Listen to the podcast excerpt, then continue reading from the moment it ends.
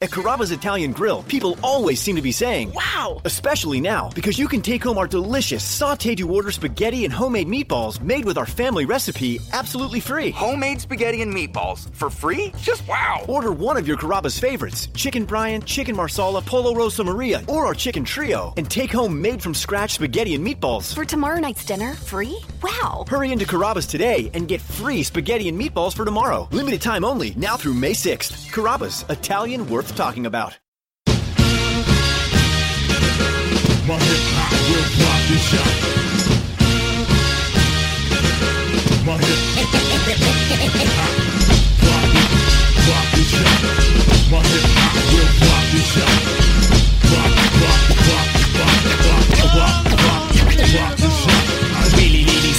Yeah, you know me. Quote, working from home, unquote. It's easy. Turn a two day week See, we be within reach. TXT to MSG to. All right, ladies and gentlemen, thank you for once again tuning into the Screaming Boy podcast. This is episode number 28.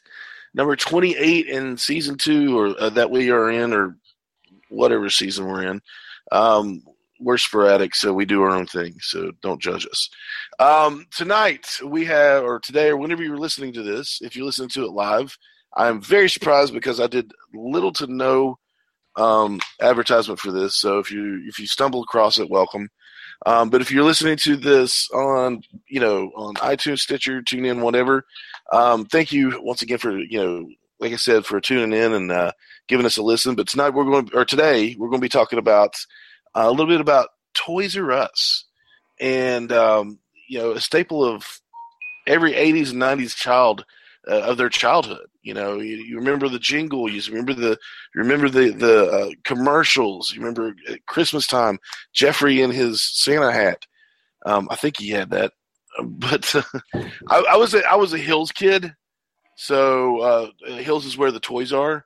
That's why you know. Anyway, um, so I've got a panel of experts in the toy area um, the 80s, uh, you know, 80s, 90s, and toys. Uh, with us, as always, uh, is the I'm going, I'm going to do a, a Radulich and Broadcasting uh, introduction for you all, um, and with with a little bit of Ronnie uh, mixed in here. The disapproving dad, uh, the ever present Jesse Quincy Starcher. Quincy. uh, just call me Q, Jesse Q Starcher. That's Jesse right. Q Starcher. There we go. No, How you doing tonight? I am, dude. I am excited to be here and discuss to discuss this uh, this sad event that is about to befall our.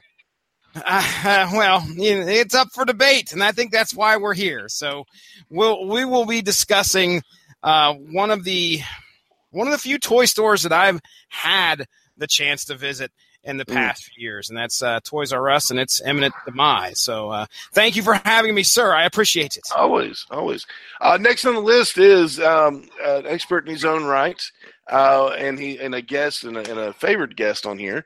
Um, always welcome, and that is totally eighty, totally eighties. Pat, Patrick Percival Mullen. And that's the emphasis on Percival. Thank you very much, Ronnie. You are welcome. How you doing tonight, Pat? I'm doing excellent, sir. I appreciate it. Happy Passover and Easter season to y'all. You as well, sir. All right. Speaking of Passover, the, Yes, he got it. the the the, the third member on our panel, uh, the the one, the only, the man, the myth, the legend, the patriarch of the Radulich and Broadcasting Network, and he is the mandated reporter, and frankly, he is mortified. His name is Mark. I can't think of a really cool middle name. Radulich Esquire. There we go. There we go. Uh, It is a rare joy that I get to be on the Screaming Boy podcast and uh, take off my host hat and get just to be a panel member. So I'm I'm looking forward to discussing our memories and uh, the rise and fall of a great marketplace institution, Toys R Us. Thank you for having me, Ronnie. Absolutely. As always. I mean, like always, anytime you want to come on, you're more than welcome, all of you. Um, uh, Jesse doesn't have a choice. Um, I'm only coming on when I get to pick the topic. No, I'm just kidding. right. Well, uh, you and I, uh, we our minds became one for a moment, and it was terrifying. Um, but uh, uh, both of us wanted to do a show uh, on Toys R Us. I was sitting there thinking, I mean, I really want to do a Toys R Us show. You know, just talking about how, um, you know, my childhood memories of it and everything, and how it's going out of business. Uh, one of my best friends, you know, from back in the day, who actually lives um, uh, up near you, Jesse. Um, he he was a manager at Toys R Us, overnight manager. He knew uh, he knew Chris Parsons before he was Magnum CK. Oh, no Uh, kidding. Yeah, the whole nine. Um, he worked for Toys R Us. Uh, he he started as a as a stalker and worked his way up to a manager, and he worked there for years. Um, and he had less than favorable things to say about some some of the things that were going on. Um, he he actually left and got a new career before uh, before the you know uh, the closing and everything. But um, let's talk about this. The, the one of the titans of the toy. Uh, pardon me, one. Uh, I, I, if you're listening and I sound like crap, is because I do sound like crap. I have allergies that uh, that just want to murder me, um, and so we're dealing with that. So I I feel worse than what I sound to you. Um, so I, I'm sucking it up. So you have to as well.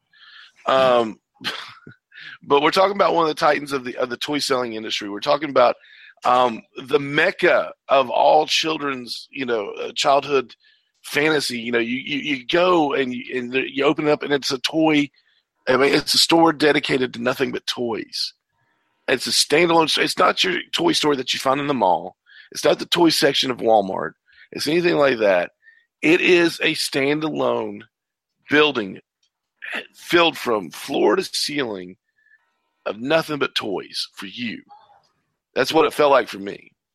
So, I mean, this was this was wonderful, um, and it was one of those things where, like, I mean, even as a you know, even as a teenager and on, I still went to Toys R Us. I still go to Toys R Us today. Um, I bought my first Nintendo 64 at Toys R Us um, on my own, and uh, so it was it was one of those things where like Toys R Us has been a big part of, for I dare say just about everybody's life. Um, you know, if you grew up in the U.S. in the 80s and 90s. Um, so we're going to talk a little bit. You know, Jesse, uh, what was your experience with Toys R Us uh, growing up? Well, I'm, I'm glad you you shot it to me first uh, because there's really few and far between memories uh, personally. I, our Toys R Us was located at the mall, and uh, I think last time we got together, we were discussing uh, the mall and arcades. Yeah, So arcade, yeah. I, I, I talked about how it was rare that my parents took me to the mall. Well, uh, Toys R Us was one of those rarities as well. It was probably I don't No. honestly know that Was I in the mall or was it No, part, like? it yeah, was okay. right across from the mall. So I'm, I'm talking like same parking lot practically, uh, and I don't think our Toys R Us got there until maybe the mid '90s. Wow. Uh, I don't remember it being there before then.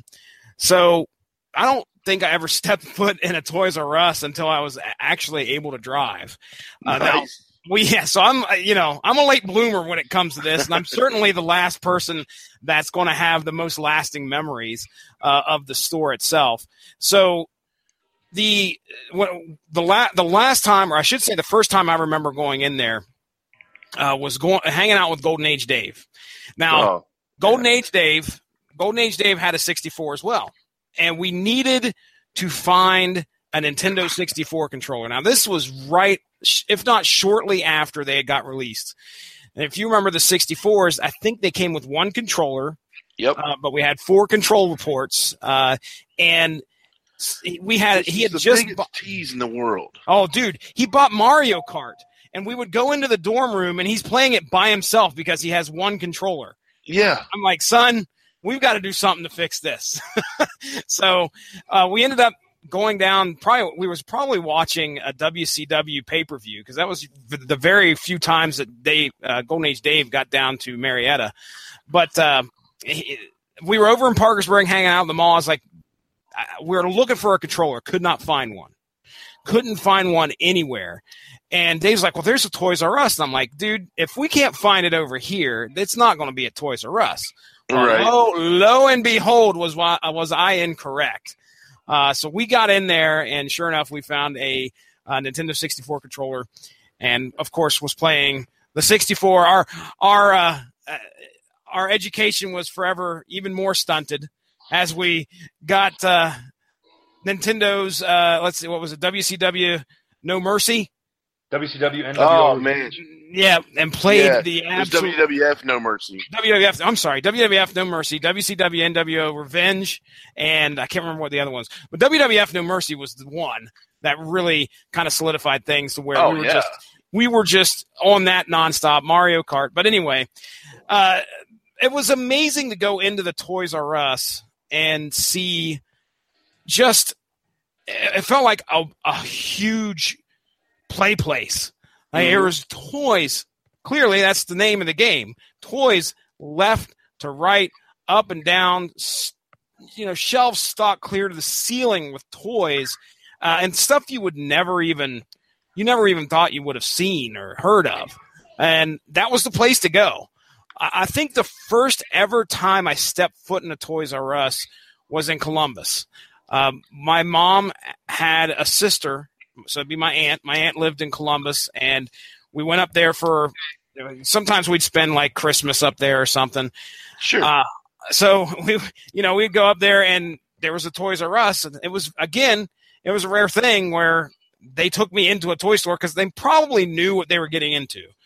Uh, Right. you know, when you walk into a toy store as a kid, I mean, I dread going somewhere with my own children. I'm sure my parents did the same thing. They're like, I don't even want to pull out the pocketbook or pretend I even have money walking into this place. right. Uh, so, but yeah, uh, you know, I'll leave it at that. Those are really my my core memories of Toys R Us. I I never really had the opportunity to go to the store a whole lot. So, but cool. I mean, I, I mean, whether you, I mean, we're all kids, no matter what. Yep. Um, so, the, I mean, the memories of, of Toys R Us are going to are going to last no matter what, whether you you know no matter what age you are. You know that, and you having kids too. Um, you can make some good memories with you know Toys R Us there. So uh, I'm going to shoot it over to Pat. Pat, what what was your uh, what was your first uh, experience with Toys R Us? What was it like? Uh, the, my first clearly remembered experience in Toys R Us would be probably sometime around 1989, 1990. Uh, it was like a birthday, and Yeah. I'd gotten, you know, you get the cards from relatives and such, and my parents are like, "Well, what do you want to do?" I was like, "I want to go to Toys R Us." So I was in awe because I had always gone to the little local neighborhood toy stores we had and stuff like Oh, that. yeah. And you know, you have all the toys in one aisle basically. But this was an entire store of nothing but toys. Yep. So I would go in and there was legitimately an aisle full of Hasbro WWF toys. There was an aisle full of Toy Biz Marvel toys. There was an aisle full of Kenner DC Comics toys. On top of that, there were rows and rows of bicycles. Yep. And am I alone? Am I the only one who learned how to ride a bicycle by riding it in Toys R Us? Um, maybe. I, I didn't. Learn, I didn't learn in the store, but I, I do remember riding them in the store and getting into a lot of trouble. Well, I'm absolutely positive that somebody listening to this show somewhere Oh. learned how to ride a bike in the, in the, the aisles of Toys R Us. I have no doubt about that. Yeah. But yeah, like there, I just remember being so in awe that there were, and like if you didn't have an aisle, you had an end cap of like Masters of the Universe, the new one Yep. where He Man had a ponytail. Um, Um, that was the that was the bad one. the one in space, yeah. Or you Yeah. when like toys were getting clearanced out, like they had an end cap of them. So like when they stopped showing Thundercats, like they had all the Thundercat stuff on an end cap on clearance. And like I just remember like I don't care what was going on, all I ever wanted to do was be there and just be consumed by this. Yep. So, like, my first time, I was just in awe of everything there. And I had a fairly large Toys R Us as my local Toys R Us. It was in a location in Brooklyn called Caesars Bay, which was a huge Nice. shopping center. where uh, they also opened the first Kids R Us in that location. Um, so Toys R Us was there, Kids R Us was there. There was Modell's. There was like a whole ton of stuff there. Hey Um, Pat, yeah, gotta go to Moe's. Gotta go to Modell's. Gotta go to Moe's. Modell's. gotta go to Moe's. Yeah, there was all that stuff in this one centralized area. We're left out.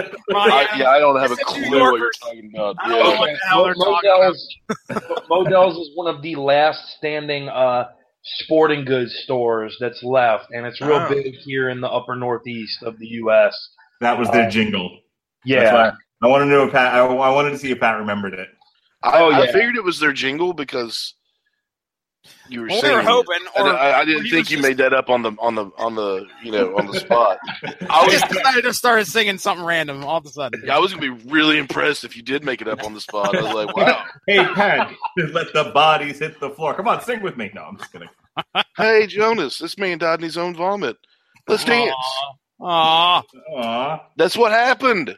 Right. So talking This- about this- toys and kids and drowning and vomit. Um, Yeah, this this whole section's getting edited out. but no, but then besides that location, the other closest location to me was what they called the flagship store in Times Square. And Yep. the flagship store in Times Square in Manhattan and New York was unbelievable when they opened it. Um, and I I first went there when I was like twelve or thirteen. The big Freaking store, but they had they had like a full on like wheel like a Ferris wheel in there. They had uh, Jurassic Park set up for girls. They had a life size Barbie house. Like it was insane the money they put into that place. The T Rex. they had a live T Rex robot, which was crazy. And that was the first store where they had, to my knowledge, the video game demos that you could play, which also during Christmas season of 2001 made me violently ill, but that's another story. Yeah. Okay. Um. So, uh, uh, see, I I went to the flagship store in my twenties, um, late twenties, and it was still like I was a little kid. You know, I wanted to ride the Ferris wheel, but yeah, that, that- I ain't getting on that thing. Um, for multiple reasons. Um, and you know, the the T Rex it scared the crap out of me, but I was smiling the entire time because that thing comes down on you, you don't even realize it. It was it, it was amazing. Um, and then uh, you know the whole, I mean, like the way that they have everything set up is just like it's like Disneyland or Disney World. Everything is has their own section. You've never seen as many GI Joes as, as they had, they had then. Transformers, Jurassic Park, Barbie. You know that's the thing about Toys R Us. Toys R Us is one of the last toy stores or toy. Whoa. Right on. The, the fan's back on. Yeah. All right, is it off now? Yeah, it's off. Are you being contacted by somebody from Tron? oh, one can only hope. It'd be amazing. Holy shit. Tell Master Control to talk to you when the podcast is over. Between Ronnie's random robot interludes and the fan going on and off, I don't know, man. Robot interludes. oh my goodness. So, but anyway, okay, Mark, Sir, tell us your uh, your your your Toys R Us experiences as a child. um, okay, but promise you'll come back to me because I have Toys R Us experiences as an adult I need to talk about. Absolutely. All right. So as a kid, there are there are two.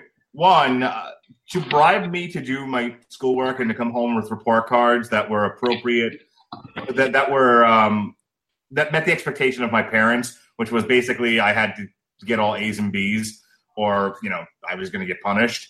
But to, but the reward for making all A's and B's in my report card when I was in elementary school was a trip to Toys R Us because we we didn't believe it or not we did not have a tremendous amount of money uh, when I was a kid. Mm. I'm, I'm sure I'm gonna I'm gonna I'm, as I'm starting to talk about this, I'm just thinking Pat's like, oh, don't, please don't say you were poor compared to me. I'm gonna come down to Tampa and kick you squaw in the balls. Not not compared to me. I'm just saying, you know, you were a kid of a certain religious background in a certain uh, location. That Yeah, all of us- imply that All of us poor exactly kids on Long Island. I'm just saying it, it didn't imply best of times, worst of times. I was born a poor black boy in the south side of Chicago. Oh my Um, goodness. but uh, look, like I said, my parents were not into, believe it or not, folks. My parents were not into spoiling me, and so toys were a rare special thing.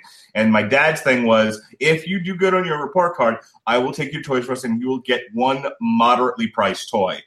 And I was obsessed with Transformers Oh yeah. like it, you know it- like if we were on a different screaming boy podcast we could talk about franchises of the 80s and rank them you know as our personal best i would Okay. say from you know number one for me was always transformers except for Kup because nobody likes Kup No, um, Listen, fight get off my show.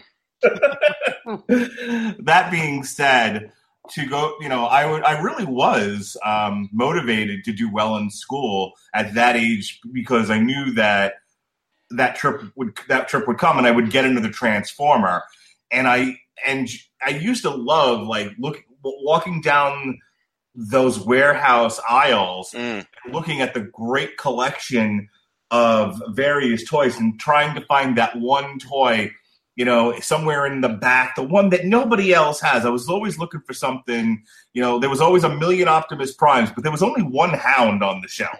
Yeah, That's the one I wanted. that, um, that was the Jeep, wasn't it? Yeah, that was the Jeep. Oh, I got, I He story was about like two episodes of the old show, by the way. Like I used to, I used to like hold my Hound figure and watch Transformers and wait for Hound to show up, and it was always like you know Jazz. Jazz was in every episode. Hound two. Um, You gotta get Scatman Crothers on there, brother. exactly. But uh, the other thing I remember now, this is if you'll remember when the special edition Star Wars movies came out, and um, and Han didn't shoot first, and we all Mm. cried. Mm.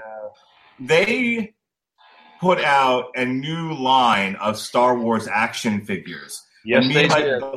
Me and my buddy went about collecting one of each action figure, and we learned a lot about like toy distribution and production because we would, you know, we would always go to the Toys R Us. Now, my Toys R Us was across the street from the Sunrise Mall in Massapequa, Long Island. Nice. I know it.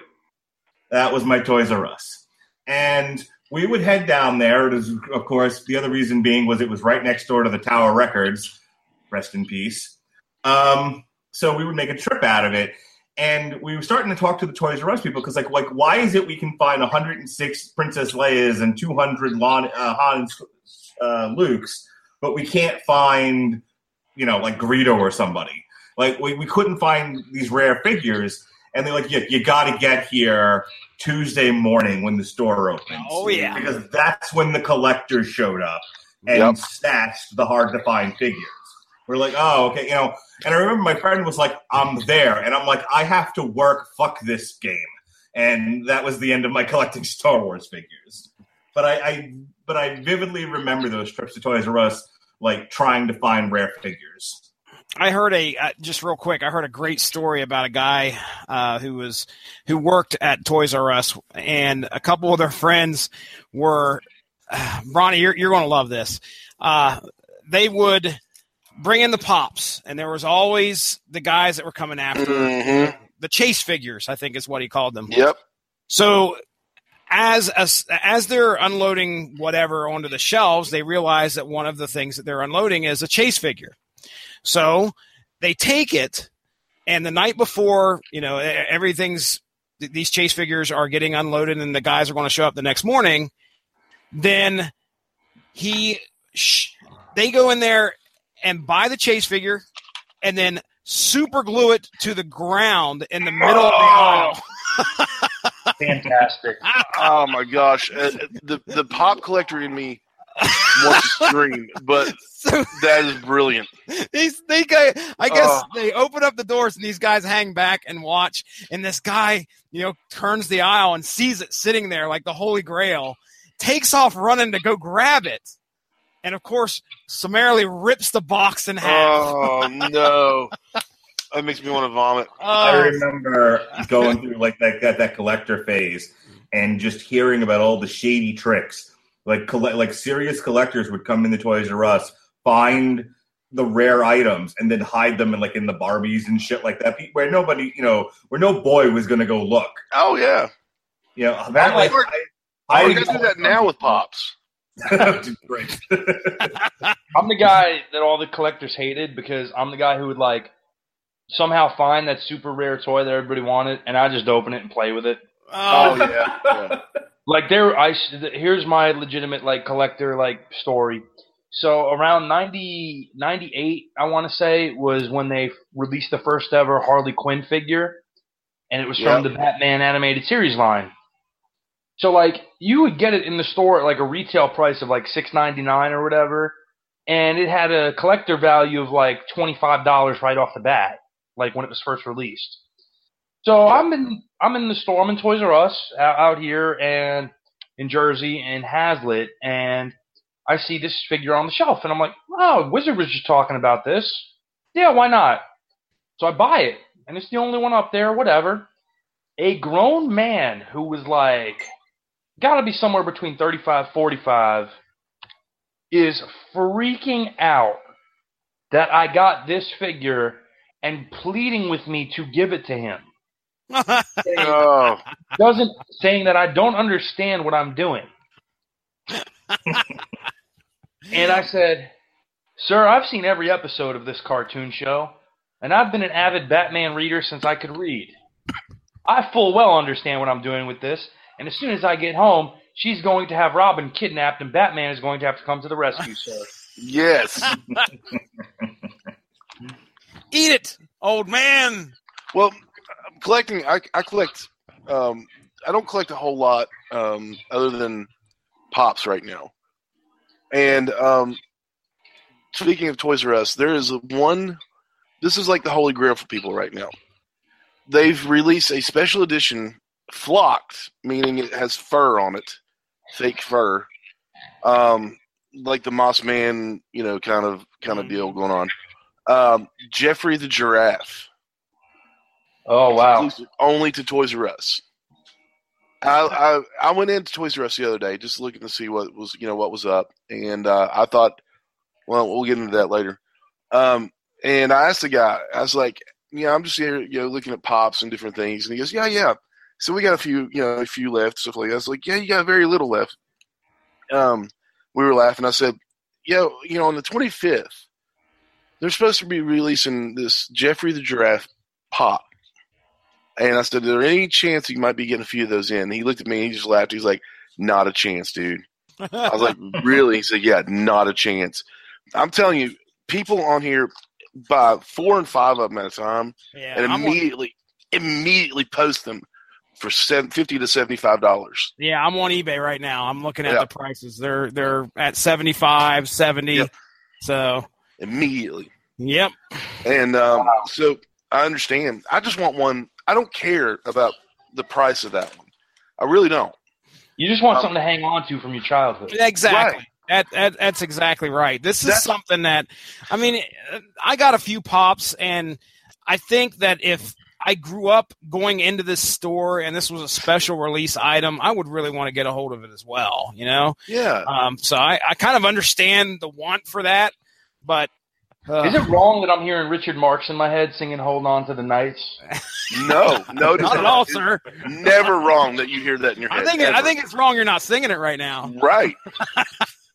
You know, I know you said Richard Mark, but all I can think of is never gonna give you up. Never gonna let you down. Damn it, it's Rick Astley. Marx completely different. I, I know it's completely different, but it's what jumped in my head, sir. Uh, Mark just rickrolled you.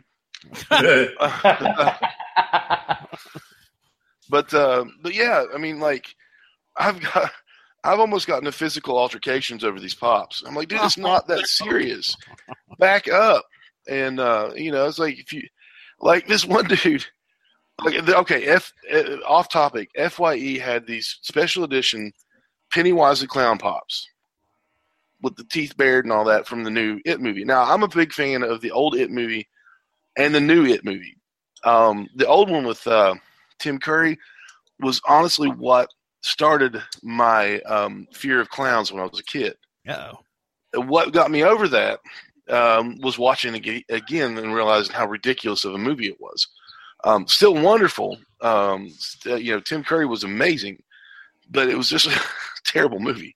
It was, it was made for TV.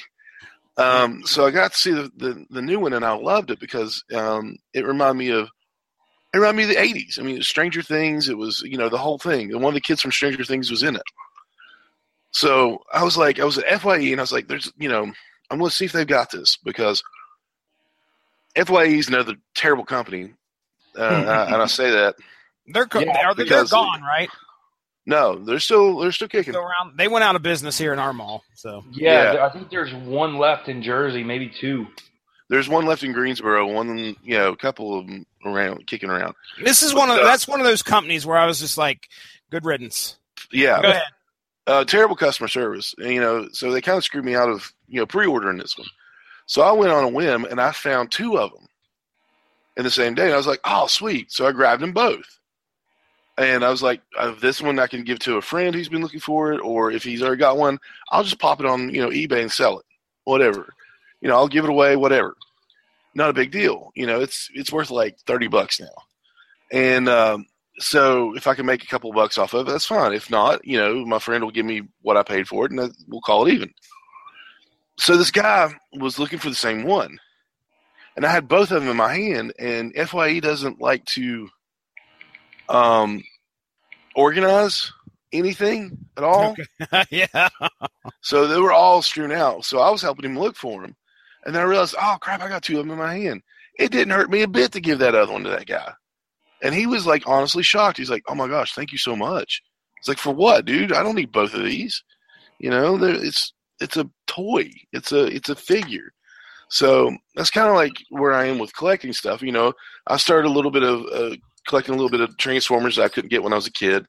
Um, now that I have a job that I can actually spend a little bit of money, um, you know, they're just lining my bookshelf in my in my office. And uh, so it's just one of those things where I'm not willing to pay 40 50 60 dollars for something um, but you know if it's something special i may. And i'm not going to fight somebody over it and i think gluing one of them to the floor is hysterical even though i collect them and, and inside i kind of want to nerd rage on them uh-huh. you don't understand what you're doing Well, dude, if somebody did that with like, you know, Spider-Man 129 or something, like if I Oh. ran, oh my gosh, there it is, and you go and grab it, and the whole cover comes off the comic and rips in half. I mean, I'm I, I would fall to the know- ground. I know you would be in tears and it would be horrible. I would, but I would hope that I would be right there to laugh my ass off at that. yeah i mean Well, it's like uh, again, like the when uh when they released the Rocky toy line in like 2006 or so, when the movie Rocky Balboa came out, those were like figures I was anticipating buying a couple of them, you know, because I thought I was always a fan. So I would go into Toys R Us to pick up those, and I looked at one of the figures and I laughed at it because I was like, "Why would you ever do this?"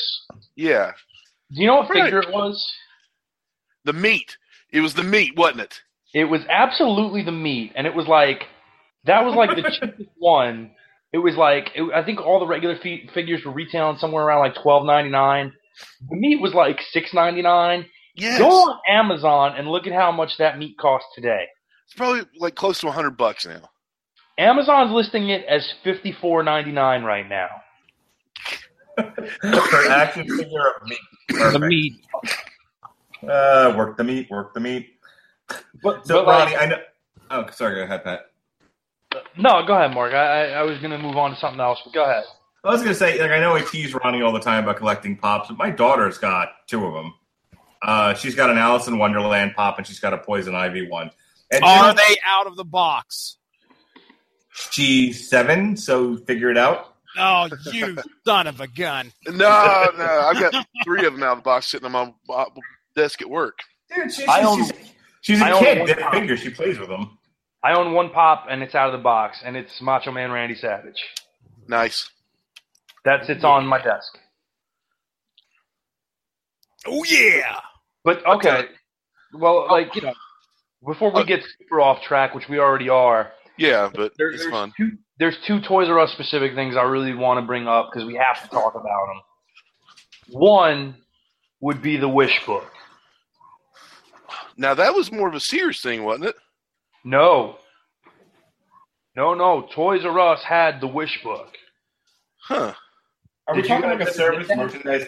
Are we talking like a service merchandise catalog, or because that's what I remember as a kid? It Yeah. was. I was watching a few things today, and they were talking about that. That was, and I, I- Ronnie. It might be one of those things where we just didn't see it Yeah, I didn't have we it. didn't have we, because we didn't have one in our area or close enough to our area anyway. We're doing a podcast here, if you don't mind. I'll be back. Nice. I just remember. but- I just remember this. I, I just remember the Sears uh, wish book. I don't remember the uh, Toys R Us one. Oh no, Mark, do you remember that? vaguely. Yeah, it was a it was a basically like a a fifty to sixty page catalog that you would get in the mail, address not addressed to you personally, but like you know resident of whatever, and it was fifty. Oh, to Resident had Ronnie Adams written all over it. Yeah, I figured.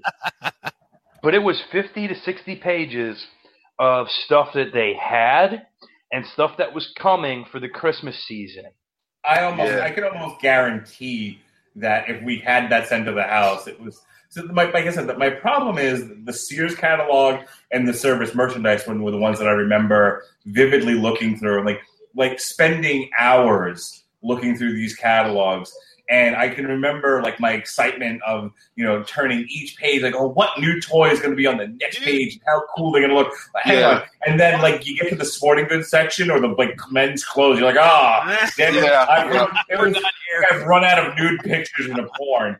But you know, it's so funny because like I watch my daughter now like flip through like the American Girl catalog with the same amount of enthusiasm and intensity. I mean, Yeah. she looks she looks at that that American Girl catalog like she's studying for the SATs. That's amazing. That's amazing. One well, like this, the book though, like the, the best part of the book was it would that was at one point in time your only resource, your only resource to see the new stuff that was coming from the toy lines you already liked. Like this would show you what like the Stratos from Masters of the Universe toy would look like before Ugh. you ever even knew it was coming out. Yeah. Or it would show you the new line of wrestlers that were coming out from Roseanne or Hasbro before you even knew. Or like uh, if there was like a a play set, it would show you the play set. It would show you new bikes that were coming in. It was unbelievable. I would say that one of our highest rated videos, Ronnie, when we were starting to do some of the stuff on Google Hangouts and YouTube and source material, was one where me, you, and Justin and uh, the guy from our, our good buddy, uh, oh, help me out here. Why would I forget his name because I'm put on the spot? But uh, our good buddy from the uh, toy thing that, that's on Facebook. Uh, Is that general enough? Yeah, there you go. There you go. Are, are we Uh, talking about uh, the uh, Dave's All American Comics? Yeah, Dave's All American? Toys and Comics. Anyway, the highest, the high, one of the highest, most viewed videos was us just going through like 1980s wish books. Yeah, uh, and, and that people love that stuff to this day. Looking at those toys, flipping those pages, and checking it out. There's a great website that's just dedicated straight to the Sears wish books. You can go back and pick any year and look at it page for page in PDF format, if I remember correctly. So check it out, ladies and gentlemen. It's a it's, it's a way to go back down down the old nostalgia road. There. What's up, At, Mark? Chris, at Christmas time, I usually spend the entire um, like Christmas day and the next day at my in-laws. Um, we used to actually sleep over there because Christmas Day would start because of my because even though my brother-in-law was in his twenties, he still acted like he was um, seven years old, and we had and we started Christmas morning at like five o'clock in the morning. Um, now, part of this is because my in-laws tend to spend thousands of dollars on Christmas, and it takes a few hours to dig through the piles of presents. Um, yeah, it's ridiculous. But um, but I, like I said, I spend the entire week, uh, the entire couple of days at my in-laws, and one of the things that I have found that I still enjoy doing is now they don't we don't really have catalogs anymore, the age we're living in, but we still have flyers. You know, we still have the inserts in the in. I'm going to say something you might not know what I'm talking about because it's uh, it's becoming extinct. But the newspaper, no, the physical newspaper. My in-laws still get the Tampa Bay Times And in the in, in the Tampa Bay Times, there's an insert um, for like Walmart and Target or whatever. And I still flip through the toys. I still enjoy looking and seeing what toys are out there. You know, um, you know, having kids, I'm interested to see what what's there for them to play with and what they like to play with. And I don't know, I, still I still get a I still get a rise out of just looking and seeing, you know, what in the world, what what's being made in the world, what what, what do the kids play with now? Well, yeah. one of the highest paid, or I guess I should say, one of the highest rated YouTube video or YouTubers out there is just some lady that opens up blind bags and looks at toys. And the reason that is is because kids, and it's not news, it's not paper anymore. It's all watching it on their phones and checking that, uh, checking out the new toys that way. But it, it's just looking at what's coming up toy wise. It's still, it's still a very popular thing. It's just the method is different. Oh god, the kid those those toy unboxing videos. Yes, made dude. by- first of all, the kids making them are making are making boom dollars. Yeah. And the kids watching them, it's unbelievable. They'll just watch. My daughter was into that for a while. Hours and hours of watching other people open toys. You ever just want to hit your kid? Like, Yeah. not, not because they're being bad. I want to But, hit your like- kids all the time. I'm sure you do. They were like, I watched her. Like, this is what you. This is what you're going to spend your time doing is watching unboxing other kids playing with toys. This makes me want to hit you. Each one of those is a view, Mark Radulich, and you're helping. Uh, you're you're helping pay for that kid's college. Way to go! Nice job. Also- Just just a heads up. Uh, since I brought up the Rocky series, I decided to look at some of the figures. The Frank Stallone figure Oh my goodness. Oh my goodness. is one hundred dollars. Terrific. Whoa! So good on you, Frank. You're finally worth something. Uh, the other Yeah. thing, we're talking about wish books, but there was one other thing I wanted to bring up. Now we live in the age of the gift card or the e-gift card.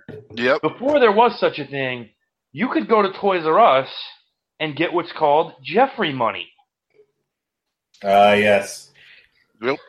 Now, Funny Ronnie money is- Jesse, you guys Funny might money, not, as we say in the strip club world. yeah, Oh, you guys Lord. might not be familiar with this, having not really gone to Toys R Us all that much, but there was a thing called Geoffrey money, and basically what it was was if you needed to get a gift for a kid or something, but you wanted to seem like you care and put some thought into it, you would go to Toys R Us and you would say, "Yes, hello, I'd like fifty dollars worth of Geoffrey money," and you'd give them fifty dollars at the customer service desk, and they would give you a fifty dollar bill with a giraffe on it. And Toys R Us basically started the in-store currency brand that so many stores do now, where before there was gift cards or gift certificates, there was Geoffrey money. That's good branding. I mean, when you put your you, you put your giraffe on a, a dollar bill, I mean, you can't you can't beat that. That's good stuff. I mean, the kids the kids are definitely going to be excited as soon as they see it's Geoffrey on a fifty dollar bill or whatever. You know where you're going, money. and you know what you're getting, and Throwing you're Geoffrey excited. money in the air like you just don't care. Make it rain. And you know Make it what's rain. The funniest part of Geoffrey money was that if you notice on one particular birthday or Christmas or what have you, that year, one year, you got a lot of Geoffrey money, and then you never got it again hmm because you had the one relative that said, "Oh yeah, I'm going to pick this up for him at Toys R Us." You'd have the other relative say, "Oh yeah, can you do the same for me?" Yep. and that was the end of it. So you'd have, you'd get you know five or six greeting cards with like each of them anywhere from like if you had a sucky relative, ten Geoffrey dollars. If you had Right. an awesome- Right. if you had An awesome relative, like fifty to hundred Geoffrey dollars in it. Just as an aside, can we all agree that the one relative, usually an aunt or a great aunt, that gave you a bond for your birthday or for Christmas, you just wanted to kick down a flight of stairs? Yeah, like oh yeah, this will be awesome when I'm 23. I'm six. I can't process that. I can't. I don't even know I what can't this process is. that. Oh my gosh. It is a, it's, this- I remember getting a bond from the first time from my great aunt Pat and turning to my parents going, "What the fuck is? I'm sorry, damn it." That's two. I, Two I, strikes. I've already been given a warning. That's why I'm censoring myself. We've officially we've officially gone into rated R territory. Not Um, all right, take- surprising. All right, uh, for the sake of editing, three, two, take. Ever, um, I remember turning to my parents and being, "What in God's green earth is this?" is that this looks like weird money, and they're like, yeah we'll talk about it later. Don't, Yeah, don't, right. Yeah. don't, don't be unappreciative." it was the uh, it was the pink bunny or the uh, the pink bunny suit moment in uh, Christmas, you know, Christmas story. Yeah. Yeah, except Um, worse. this will be great. I can't process this. I'm six. Yeah.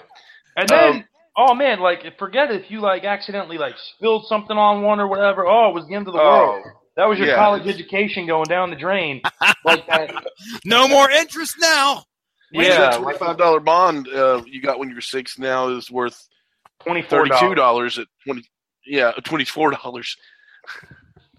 That's My- my- awesome. My It favorite went was- down. my favorite thing was the explanation of listen i know this doesn't seem exciting for you now you know when you're six but when this matures and you're able to cash it in your 20s it's going to be worth a lot of money and then like that day finally comes and it isn't worth nearly as much No. as you were promised Yeah. And you really are ready to just punch the nearest person you could find in the nose I my grandpa did it in, in secret.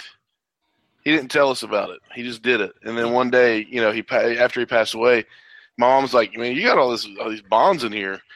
You're like hundred dollars here, fifty dollars there." And I'm like, "Let's let's cash those beasts. I'm in college. I need some money." Yep. And uh, so I was thankful for it then. I didn't But, even uh, get mine till after college. How bogus is that? I, I was in college a little longer than than most. Um, I was I was not. yeah, I was just like, I should have been a doctor with the years that I went. um, but yeah, I pulled a full on Tommy boy. Yeah. a lot of people go to a lot of people go to school for seven years. Yeah, they're called doctors. um, but uh, but yeah, Toys R Us, man, because I I just remember I remember all the other toy stores that you know that were cool. You know, you mentioned the local toy store. We had one toy store that it lasted a pretty good long time. You know, down in Chapmanville, West Virginia, small town toy store. You know, I remember getting five dollars for doing some yard work when I was a little guy. You know, and uh, probably didn't do anything. Probably put you know like some leaves in a wheelbarrow or something. And um, and my dad gave me five bucks. And I was like, "Let's go, let's go down to the toy store, man." And uh, he's like, "All right, let's go." And I I bought absolutely nothing because they were so expensive there. Um, but uh, you know, I was looking at this, you know, uh, Batman, um, the Batmobile uh, for the old school uh, DC, you know, superpowers, you know, Oh yeah. Hey. and uh, it was like twenty bucks, and I was like, well, that's a lot of leaves. So um, we'll go with this little mask figure over here that doesn't do anything. But uh, um, it, Four points of articulation. no points of articulation. um, but uh, so I did, you know, I got that. Uh, you know, we we had that toy store, and then you had KB Toys, and um, a few other toy stores that were mostly in malls. And then, uh, you know, and then there was this one place that I never really went to in Huntington because we never really went to Huntington, West Virginia when I was a kid. It was always Charleston. Um, it was called Children's Palace. yeah Yeah, and it had the you know it, it it seemed like the place other than Toys R Us because it had the uh, it had the the castle uh, um what's what's it called the uh, things on the end uh, that you look off of them and throw lava onto people and stuff. I mean boiling oil. Um, I won't call them turrets, but they're not. Uh, Trebuchets? I, I have no idea. no, Yeah, it's it, it's the top of a castle. Okay. You know. Anyway, I, you I walk know where you're around- at. Yeah, pretzel? Yeah, we'll go with that. Um, but it was wooden. You know, I found that out when they tore down uh, Children's Palace. I was like, well, that's disappointing. And um, but uh, that was pretty cool. But they had more, you know, than you had like in New York. They they they did more of the uh, the FAO Schwarz thing. You know, the Which the Toys R Us eventually bought. yeah. Yeah, When FAO Schwarz- that. when FAO Schwarz was a thing did you ever go there Yeah, um, I, yeah, and then later on, when I was working in Manhattan, I actually worked around the corner from the FAO Schwarz store. But um, it was one of those things where, like, if you're ever in the city as a kid, like most of the times when we went to Manhattan as a kid, it was either because we were going to Madison Square Garden to see like the Knicks, the Rangers, or the WWF, or you know, like it was one of those things where like your cool older cousin wants to take you out, and you end up in Midtown, you know, seeing the sights or whatever, and you end up going there and you do the Robert Loggia, Tom Hanks on the piano. Yeah. yeah I'll tell you, but I mean, did, I always thought FAO Schwarz was just a world class disappointment because it looks amazing. It looks like you're going into Willy Wonka's chocolate factory. You know, it's like the, it's like it's this like, amazing place of wonderment. It has like three toys for sale. Right. It looks beautiful though. It wasn't even that for me. It was just the toys they had. I didn't give a crap about. Like, Yeah. I didn't I want like a giant teddy bear that was three feet tall. I wanted, I wanted, you know, like I wanted my Hasbro's. I wanted my my, you know, my WWF, my superheroes. Well, Like, you thing know, like, like, if Thundercats. I've seen more toys at Ollie's than, Right. than what was sold here. Like it would be like if, if there was a line of toys, they'd have like three of them, and that was it. But boy, was there a giant slide and a you know and, and, and a uh, and a ten foot tall teddy bear. Yeah, like it was. That was what like rich people who didn't know what to do with their money and had kids. Like that's what those kids got. Like Right. that was for them. Yeah. That wasn't for me. I, I was a wanna- simpleton who was just ready to book his wrestling federation with his toys and write his comic storylines and occasionally get like a catcher's mitt or something from there, whatever. I didn't want any of the crap on FAO Schwarz. I thought it was lame. All, all that FAO Schwarz was good for was doing the thing from Big when you did the piano with your feet. And they, and a lot of times, All you're good let you for is that. all you're good for is a five minute scene in a movie. Yeah, and they Yeah. kick you out a lot of times if you tried it. yeah. FAO FAO Schwarz was definitely like a rich person's experience because like if you were just an average kid and you were thinking you were like that, but that's the thing. If you've never been to an FAO Schwarz before, and, and now you'll never have the chance to, but if you've never been to an FAO Schwarz, when you, the first, like you just think like it's to have toys you've never seen before, you know, because again, it's like the high class Richie Rich toy store, and it really does. It looks beautiful. It's like it's you know, it's like a castle on a cloud. And then, Right. like, when you start to look at the actual toys they have, you're like, well, this is a huge rip. And now I'm being jostled by old Jewish women in furs. This sucks. I'll go Yeah. back to my warehouse. Thank you. Hon- Honestly, I don't- like piss, piss on FAO Schwarz. I don't want wooden soldiers and stuff like that. I want, yeah, I want GI Joe with the guns and the kung fu, kung fu grip. I want, you know, I want. Dude, like, they didn't even have like regular stuff. Like they didn't have super soakers there. No, no. I- I mean, it was lame. It was lame, like Christmas themed crap in July, and like it was awful. Like what kid I mean- wants that? and that's why we call Toys R Us the mecca of, you know, of toy buying. I mean, that's where you went to get the toys. You know what? Kids who went to FAO Schwarz, honestly, they were the kind of kids who called like grandma and grandpa, grandmama, grandpapa, like go to hell.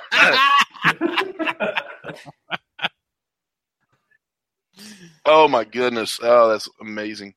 Um, sorry, I keep muting because I'm having a coughing fit, and I apologize. Or hack and cough. But- Yeah, um, if y'all, I hope y'all can hear me because I I keep hitting mute. You're good. But um, but yeah, it- okay. So we have, you know, KB was was pretty cool, but it was too small. Uh, FAO Schwarz was lame. Um, and, and you know, you didn't get as many toys, you know, in your big box stores like Walmart and stuff like that. So we have this, we have the end all be all of toys. You know, you walk in, and this is geared towards kids. You know what I mean? You walk in, and, and it's just it's you you're walking into Christmas basically, and uh, you're looking around. You have different sections. You've got the dolls here. You've got the action figures here. You've got the Legos here. Why in God's name did they go out of business? I mean, this is you know this is something that that I mean, in my opinion, is needed in the world. Every kid should have that moment should have that that one defining yeah whether you're a teenager or whether you're a kid whatever you should have that defining moment of walking into a toy store saying oh my gosh this is this is where i belong basically this is this is what it's about right here this is great you know i've had that several times And you'll see. Sorry, go ahead. right no yeah i mean you walk in you, they should play that song every time you walk in and um, by the way that's in uh, ready player one i saw that the other night and it is amazing um, but uh, it, it's one of those things where, like I said, it's needed, and and and every child should have that moment of walking into the store and going, "Oh my gosh, this is this is it. This is just for me." Why, Mark? We're going to start with you because I know you're pretty passionate about this. Why did they go out of business? The official reason Toys R Us gave for going out of business was they uh, they took out millions and million dollar loans, which uh, whatever money they did make, and there was a point where Toys R Us had reinvented itself and was um, starting to rehab its stores and therefore its image, and was able to actually make some money. People, you know, people were still coming, going there and buying toys, despite the other reason, which we'll get to in a second. Uh, unfortunately, like anybody else, even if you're getting paid a lot of money, if you have a lot of debt, your all that money goes to the debt and it doesn't go to anything else. I'm sure you know us middle class guys can all identify with that. Oh, absolutely. So, um, so Toys R Us wanted to make their stores uh, destinations for like birthday parties and create play areas for kids to you know play uh, play with their toys because that leads to people you know buying stuff and all right jesse clearly just posted something on youtube for me because i'm getting a whole bunch of copyright notices Nice. Welcome back, baby metal. um, anywho, but so that was part of it. It was instead of being able to reinvest in their stores the way they wanted to, and really you know, and be competitive with the internet uh, and the internet shopping experience, they all, all the money just went into uh, paying the debt. And I don't know if you've had this experience as an adult with dealing with Toys R Us employees. But here's the thing, and, and, and this is going to be a, a broad statement, but it definitely applies to Toys R Us. At this point, if you go into a brick and mortar store to buy something, you want the people in that store to be to have like a specialist knowledge of the products, or at least be able to tell you if they have more of a product in the store Right. if you're if you go to somebody and say, "Hey, do you have any more of these, or do you have something like it, or Hey, have you heard of this thing that I'm trying to buy find for my child, or for somebody, or, you know, for some other kid's birthday, or whatever?" And they just stare at you and go, uh, "I don't know, man. Whatever we have on the shelf." Fuck. You know, um, Oh my goodness. That's three if we're counting. Woo! at least I'm That was a good to- one too. Oh, you try, man. I want you to be yourself, Mark. I really There do. you go. to heck with you. Um, To I Haiti, like to sir. state for the record. For the record, I haven't had to be censored once tonight. It's very true. yeah, Pat's Tell us a- that pirate story again, Pat. No, way. No, no. That's a better guess than me. Um, but no, I, one, two, three. To hell with you. I'll just go on Amazon. I'll get the same level of service and you know, and not nearly as much aggravation. And I think that's ultimately the the issue here is the whole world changed with the advent of the internet and the internet shopping experience. You know, the fact that you now no longer have look, Toys R Us isn't carrying anything that Amazon isn't carrying. Okay, there's no Right. reason to go to a Toys R Us anymore unless you physically want to, uh, you know, walk around and touch things and have that tactile experience. Or you know, maybe you need to maybe you need to buy a bike. Outside of that, uh, there's no reason to go to a Toys R Us anymore, and so people stopped going because again, you didn't have that customer service experience. There was no there was no reason as a destination to go there. Uh, you know, like birthday parties and things like that. I mean, there's a reason why, as, as much as half the games don't work, people still have their parties at Chuck E. Cheese. Right. Um, well, and can we talk about one of the larger entities as far as Toys R Us current accruing massive debt? go ahead. Yeah, that would be Bain Capital. well, Yeah. Pat, expound. All right. Well, for those who don't know what Bain Capital is, uh, Bain Capital is what you call a venture capitalist group.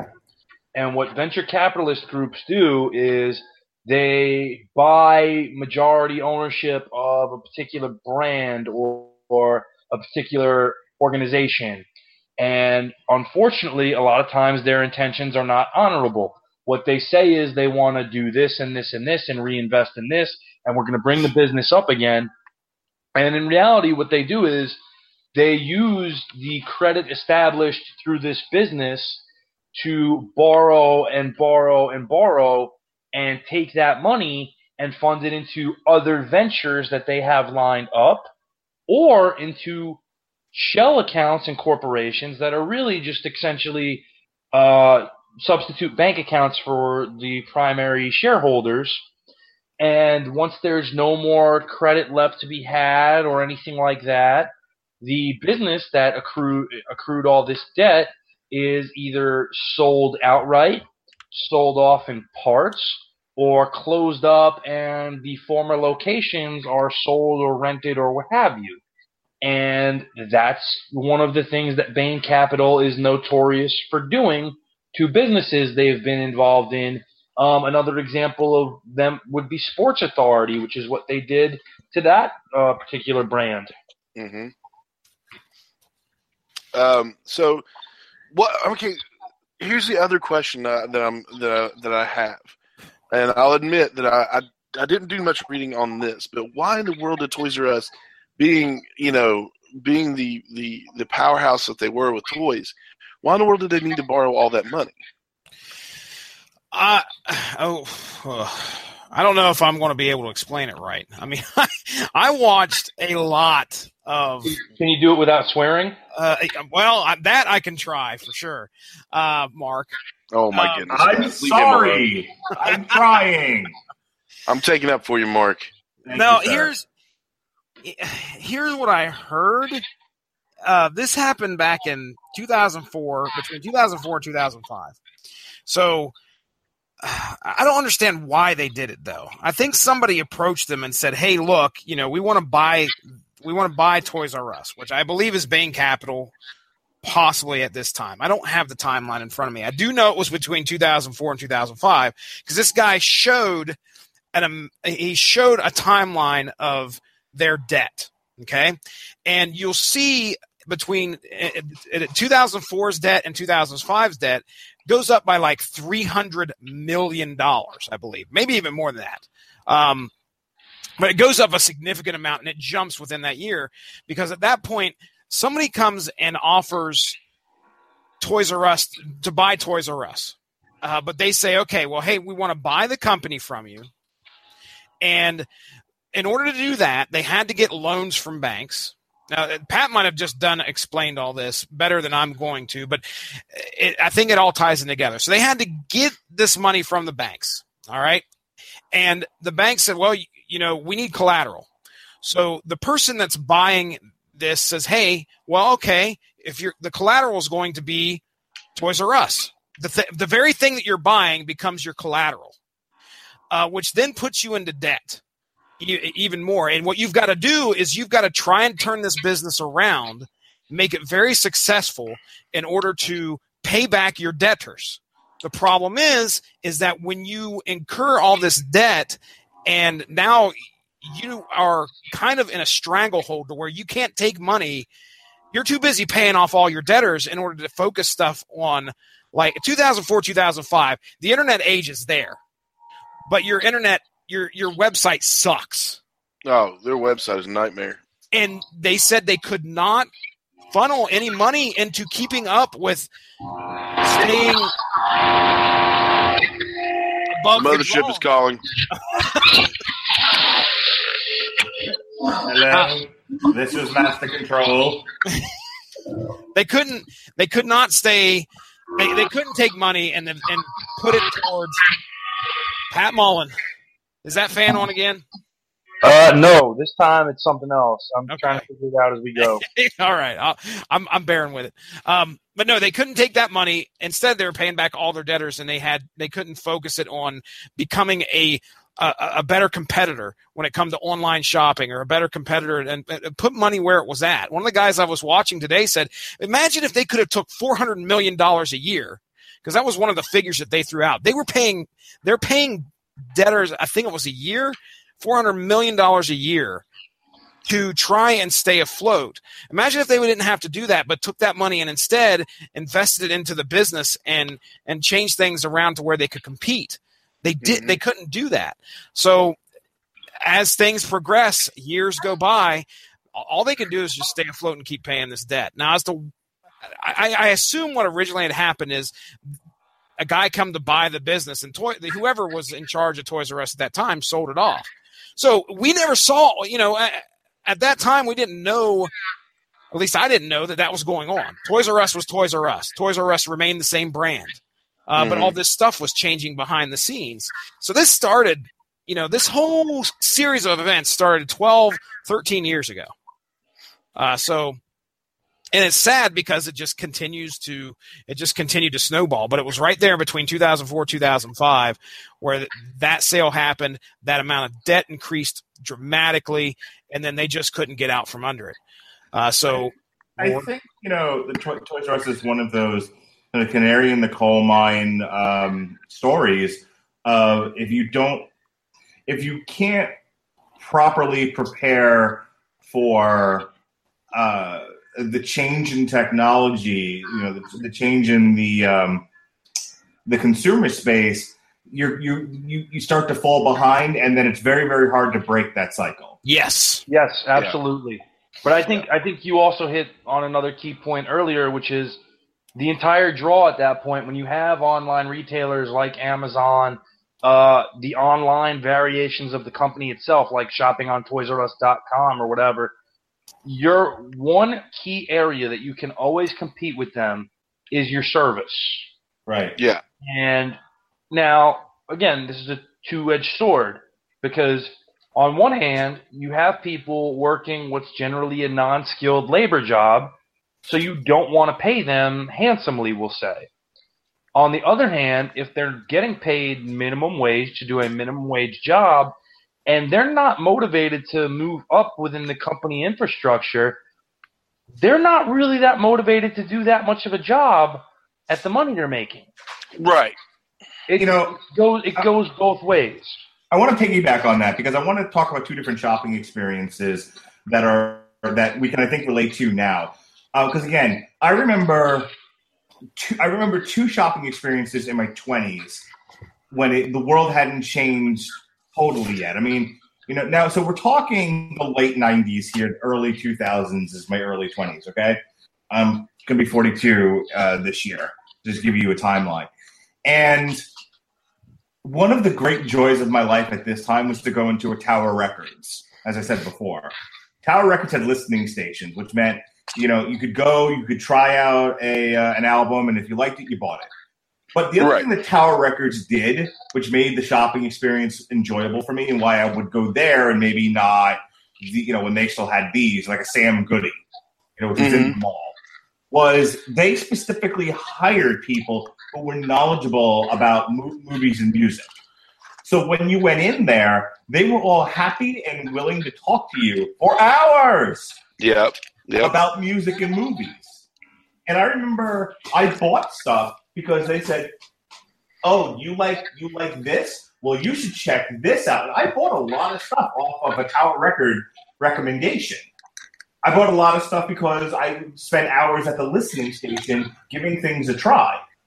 So with that, el- that that element was a draw for me to come to the store. Look, I didn't need to go to a Tower Records as often as I did. I went because I enjoyed the experience Right. go to a comic book store now, most of the comic book stores are mom and pop stores. There isn't like you know, comic books aren't really sold in like big box uh, franchise uh, type places.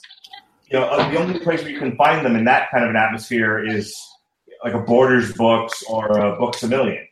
Um, sorry, um, Borders is gone. Uh, Barnes and Noble. Barnes and Noble. you. Yeah. Barnes and Nobles and Books a Million. At least those are the two out near me. Um, other than that, all the comic book stores are mom and pop places because they also they don't sell them at 7-Elevens anymore either. Right. They don't sell them at grocery stores or anywhere like that. Right. So when you walk in there, nobody owns a comic book store and doesn't know their material.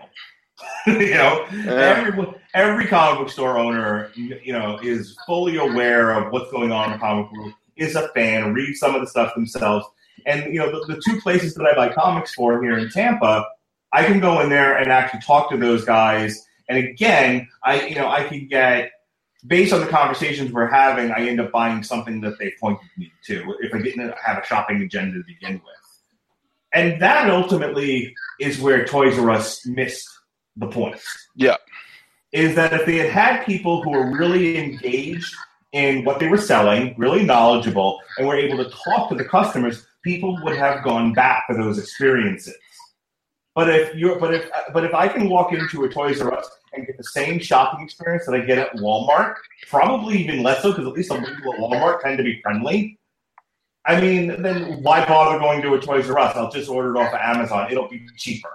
Yeah, agree, agree, hundred percent. I mean, the company I work for now, and for those who don't know or maybe listening for the first time, I work in the grocery retail spectrum. I'm in the management tier of a company called Wegmans. Oh yeah. Yeah, Wegmans preaches, preaches, preaches out what we call incredible customer service. Wegmans pays you a good deal more at various levels than any of the competing markets like a ShopRite, uh, you know, Kroger, anything like that, because they want to motivate you to provide this service and they feel that paying you to do so is the right thing to do. The, the business model and the hiring practice shows that to be accurate for them. However, that's the business model they've set and worked with for going on 100 years now. Mm-hmm. When you have to try to change that culture in an established company like Toys R Us, it's impossible because what you're doing is you say to the employees, hey, we're going to reinvest in this and we're going to give you this, this, and this. Well, you're going to have resentful employees who've maybe been there in their part time role doing whatever for, you know, we'll say seven years, what have you. And all of a sudden, they're going to start bringing people in and paying them at the same rate that this person who's been there for seven years is at. Well, that doesn't motivate you to work any harder because this person just came in and they're already starting where you work to be at. Yep. Right. That's a big slap in the face. So, in that proposition, you're fighting uphill to begin with. And you can armchair quarterback this any number of ways. You could say, oh, well, they could have invested more in, you know, Mark talked about the listening stations. The most comparable thing you had in Toys R Us were the video game stations, um, where they would have, you know, a console set up with a demo version of a game that come out on a PlayStation or a Nintendo 64 or a Dreamcast. Dude, how about, how about just a play area?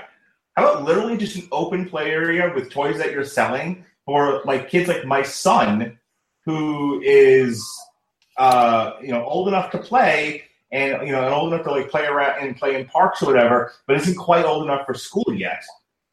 I I, I wanted to talk I wanted to talk about this a little bit later as far as you know memories and attachments to the place, but you know I used to take Jonas almost on a weekly basis on my days off when it was just the two of us to Toys R Us. And I'll talk a little bit about some of that later. But one of the things that would have been great for him and for me as a parent would have been if there was a free play area within Toys R Us. Well, I probably would have bought more stuff if that had been the case. And piggyback, piggybacking off of that, okay, there's uh, if you go to Home Depot on a weekend or if you go to Target on a weekend, a lot of times what they do is have an active activity involved for kids and parents to take part in.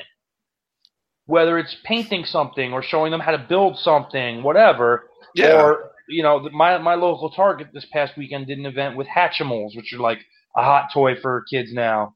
Yeah, Um. Yeah. Which I don't get, but whatever. I'm not a kid. Uh, I, I get my I can get my daughter to explain it to you. I will. I didn't understand it, but maybe you she you you'd do better. Well, I'm sure there were stupid things I were into as a kid that my parents didn't get either, and they make little sense to me now. But either way, if if these stores are smart enough to do these events with these toys to promote them, how could the toy flagship not come up with something to promote the toys other than occasionally one of the larger locations would have like a a signing of some kind. Like I remember, like I was living in Jersey at the time, and one of the big deals was at the Toys R Us in uh, Jersey Gardens Mall in Elizabeth. They had Sid come and do a signing Yep. to push uh, the WWF Jakks Pacific toys that had come out. Okay, but that was it. That was the only time they ever did anything like that. Uh, occasionally in the city, you'd have in the flagship store in Times Square, you'd have signings from various people. You know, whoever. They'd have Spider-Man appear if there was a new Spider-Man toy line coming out or whatever. Or once in a while, they'd have the WWF superstars if there was a garden show come out. But because of that area and how cluttered it was, it was getting get out. It wasn't, hey, walk around and look at our toys here. It was, you know, a push them in, push them out type thing. Yep. So it never worked the way it should have. But you look at these little like demos that Home Depot and Target do, designed for kids, and you end up buying stuff at Home Depot for a kid. You'd never imagine you would ever spend money on a kid at Home Depot, but you do. Oh, I gotta I gotta weigh in here with that. Um, this is totally piggyback to what you're saying.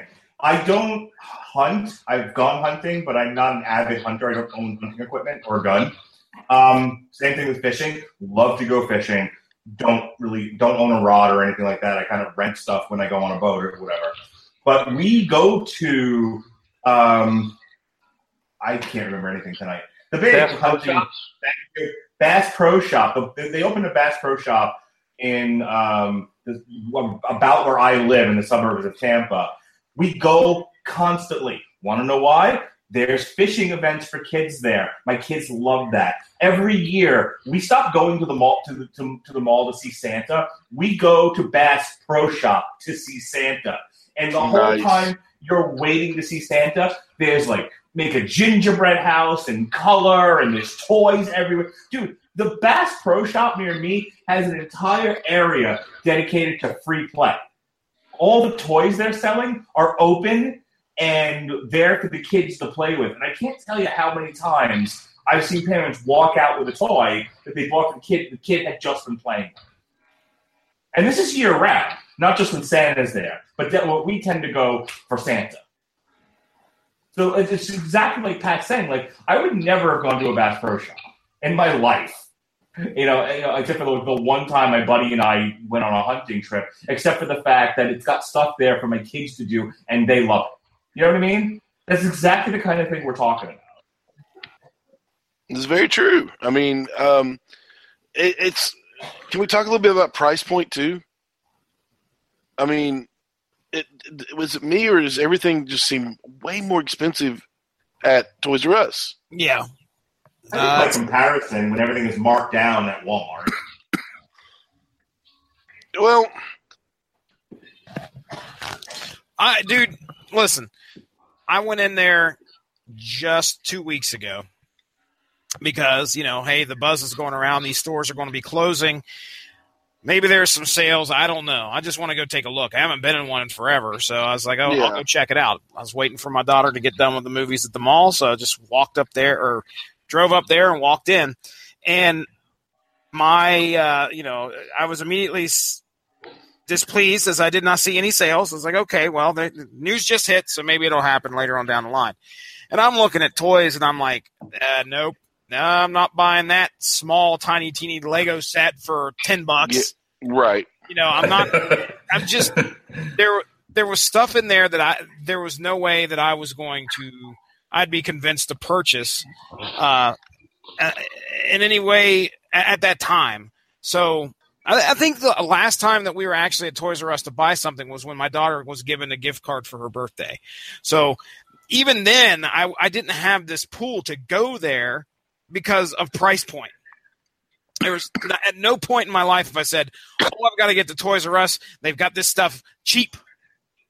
Never Right. happened for me. No, it's just never happened for me, and and maybe that's just because I never got there enough to understand that there was a lot of things that you normally couldn't find, but I could find things easy enough on the internet. Uh, Yeah. and Well, and it, it's funny too because Toys R Us used to be the place to go to to beat price point competitors. Like again, talking about how we had one major Toys R Us in all of Brooklyn, which I'm not trying to minimize, you know, things, but at one point in time when it was recognized as a city, Brooklyn was the fourth largest city in America. So you have one Toys R Us location there that's a major Toys R Us location. Now you had your local neighborhood toy stores, and I remember some of them very fondly, like Alice Toyland and Park Slope, which is actually in the movie The Squid and the Whale, where Jeff Bridges Nice. plays, you know, the butthole dad. Um, and uh, you know, there's that store. There was a store called Platts. There was a store called Save on Fifth, where you could get a lot of the toys that you wanted, but your parents ended up paying like two times the amount that they would have got it for at Toys R Us. not impressed. Yeah, like okay, I told you I was collecting a few Transformers and things like that. Um, pops, you know, uh, the pops are like eleven ninety nine or something like that on. So it was just about you know par for the course, give or take two dollars, you know, both ways. Um, so uh, Transformers, they had this one set, um, you know, is kind of from the movie and it was like the battle. Oh, jeez, I can't remember. It was like the junkyard battle Oh yeah, and it, yeah. yeah, it was it was three three figure set. It was Hot Rod, um, Retgar, and uh, uh, Scrap Heap. And I was like, "Oh, that's awesome!" You know. And I looked at it; it was seventy four ninety nine. Seventy four ninety nine. And I was like, "You got to be kidding me! There's no way!" You know. Uh, and I, I, I understand that. You know, I'm, I'm walking into expensive territory when I look at Transformers. Absolutely. I mean, it's, it's crazy expensive. But, uh, but you know, there's no way that seventy four ninety nine. You know, you- these are worth seventy four ninety nine. So you know, I just got a wild hair and started looking, and I got on Amazon thirty four ninety nine. So Like, come on. I was like, yeah, forty dollars cheaper. You're not going to be competitive with that at all. By, by the way, y'all motivated me to check out Funko Pops, and I'm gonna pre-order one that's not released yet. It is a Billy from Stranger Things 2. Nice, yes. Billy. So, Jesse, I have a question for you. Yes. Um, and I'm asking you specifically because, again, you've you've got kids, but you've got kids that have been playing uh, video games longer than mine have. Hmm. But do you think one of the things that ate into and and Ronnie, I don't know if this if any of the articles I sent you talked about this, but one of the things that uh, that ate into Toys R Us's bottom line that they didn't fully prepare for was the shift in play uh, from uh, you know tactile figurines to video Yeah. games. Uh, It's a great question because that was Yeah. where I honestly was going to go if Ronnie threw it to me uh, in regards to what I think may have had a hand in uh, its downfall. I, as a father, have learned quite a few quite a few things over uh, the last 12 years. Uh, one of which is at about year five with your first kid, you start to realize that you're running out of space. Yep. Okay, I, I get it. there is a lot, a lot of toys.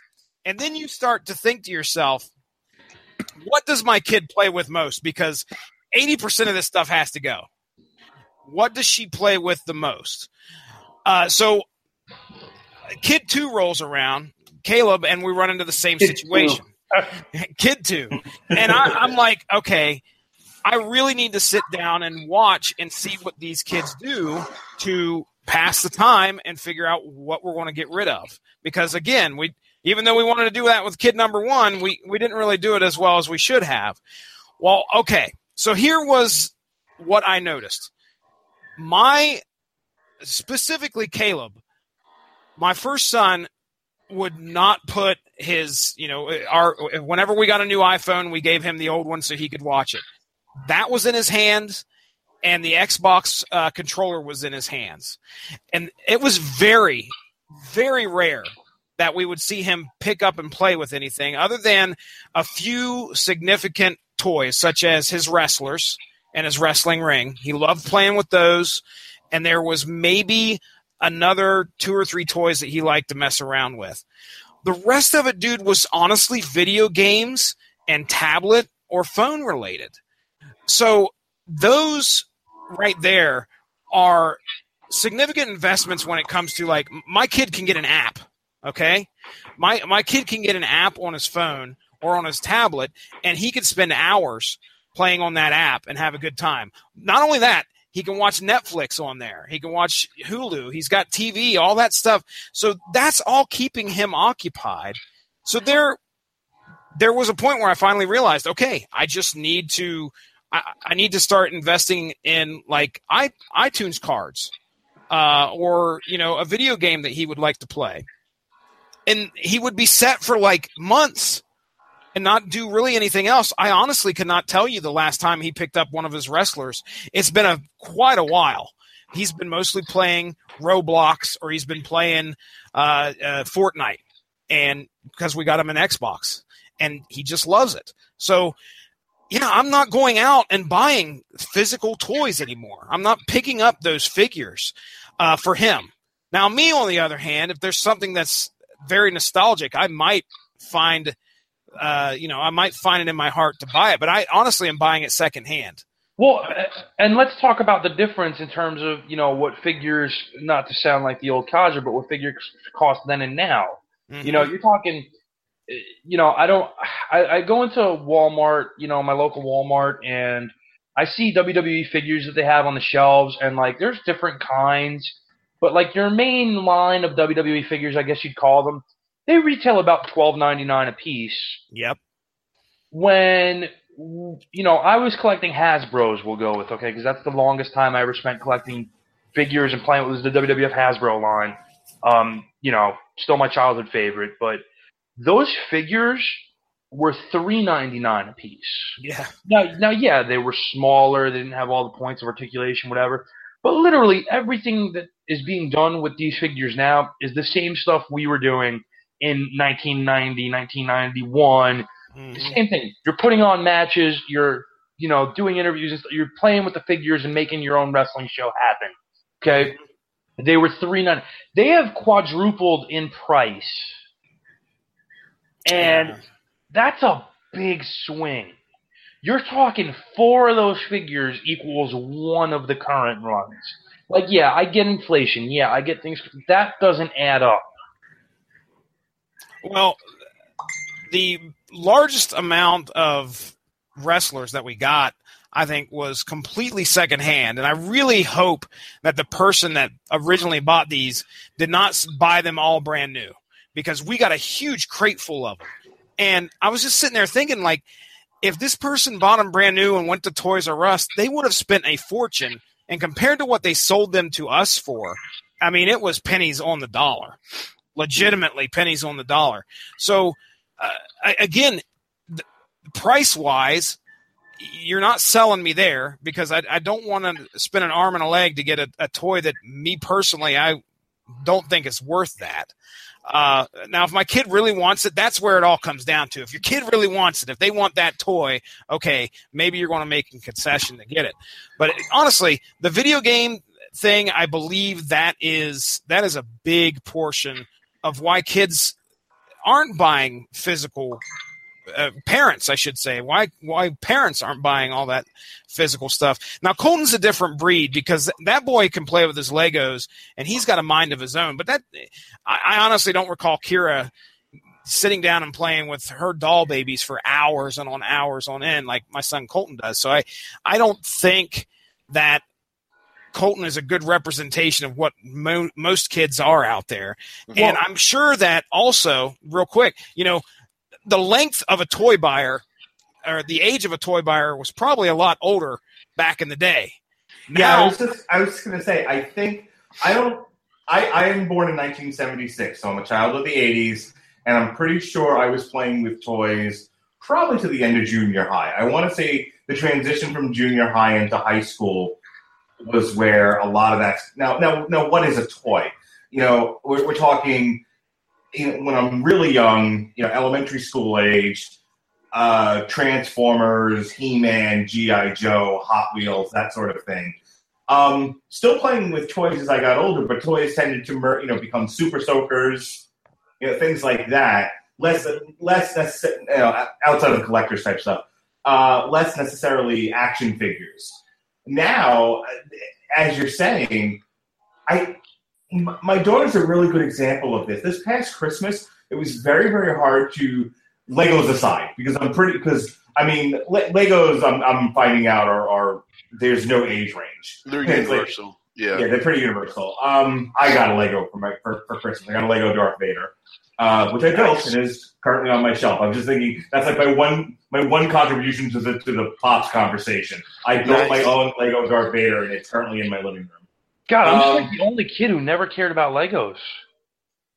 I'll tell you, I care more now as an adult than I did as a kid. But my but my but Legos aside, because both my kids are really into building with Legos, and like my daughter is sort of like a savant when it comes to Legos. But it was very other than that. Um, she has about 1.2 billion Barbies. So we decided no Barbies for Christmas this year. Um, this past But year. she still play like, with them?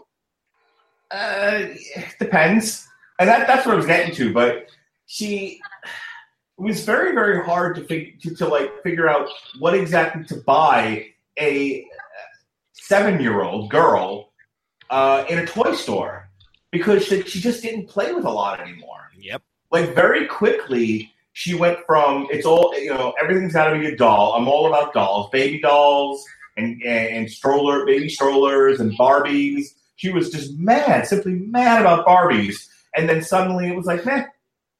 But you know, her, her tablet, her TV, and Legos, and that was about it. And it was like, well, Jesus Christ, it doesn't leave us a whole lot to get. Like we got her like a lot of like science stuff for for uh, like kitty science stuff for Christmas because we didn't know what else to get her. And what you do is soon after you get it, you have buyer's remorse because you see it laying in that corner for another for three weeks untouched, and you're like, "Why did I spend my money on that?" Oh, dude, her, her birthday and Christmas are like really close together. Like we're talking, um, you know, Christmas is December 25th, and her birthday is like January 5th. Oh no! the wrapping paper's still on the floor from Christmas, and it's It's like June, and I walk into her room, and this shit she still hasn't opened yet. Yeah. Now, some of that is because like she needs she needs mom, mommy, and daddy to help her with it. Like we got to like make your own lipstick kind of a thing, and it's like, well, she's not doing that by herself. Not at seven years old. No, thank God. Uh, that would lead down a really bad path really early. She'd burn the house down. I was, no, I wasn't going that. We'll, we'll leave that alone. Out of uh, yeah. Yeah, yeah, that, that yeah. Mark's cursed enough tonight. He doesn't need to do it again. no, but you know, Jesse's talking about you know the video game revolution in terms of cult, and and not necessarily video games, but just technology in general. You know, Toys R Us, you'd also buy video games. You know, that was one of the spots you knew would have generally every video game out on the market because that was what they did. Whereas, you know, your local, you know, video game store, what have you, may not have the new releases or may not have one particular game you're looking to rent or whatever. So you go to Toys R Us on the birthday or whatever, and you get to pick out one.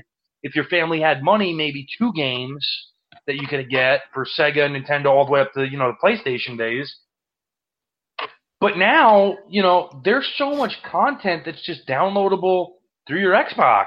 oh yeah. Yep. You don't even iPad. have to leave your couch. Do not even have to leave your couch to do that.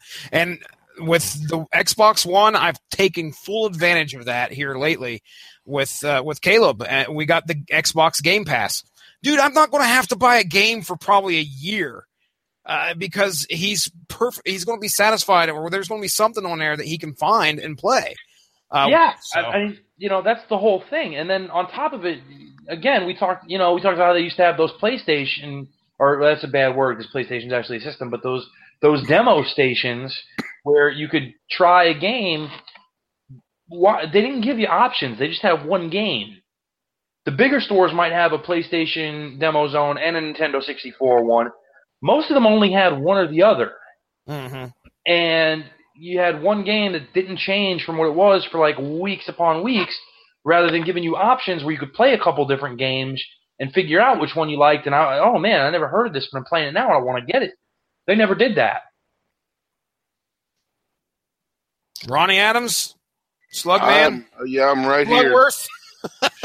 Man, I'm telling you, it's not pretty right now. um, well, I mean, these are you know, I hate to say it, but these are these are all led to the demise of uh, of Toys R Us as we know it. Um, I say as we know it because we don't know what the future holds. You know, um, we don't know we don't know what's you know what what's going to become of the company you know in the long term. They're probably just stay out of business. I mean, let's be honest with you. I was going to say, I just got an email saying I have a Toys R Us credit card, and I just got an email saying, yeah, so yeah, all the stores are closing, but you still have to pay your bill, okay?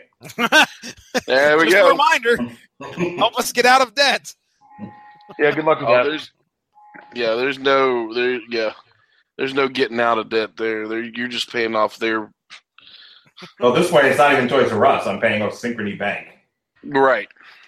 But uh, as an entity, Toys R Us does not exist anymore. Um, so, I mean, it, it's sad. It's it's a little piece of my childhood gone. I'm sure that, that you all feel the same way.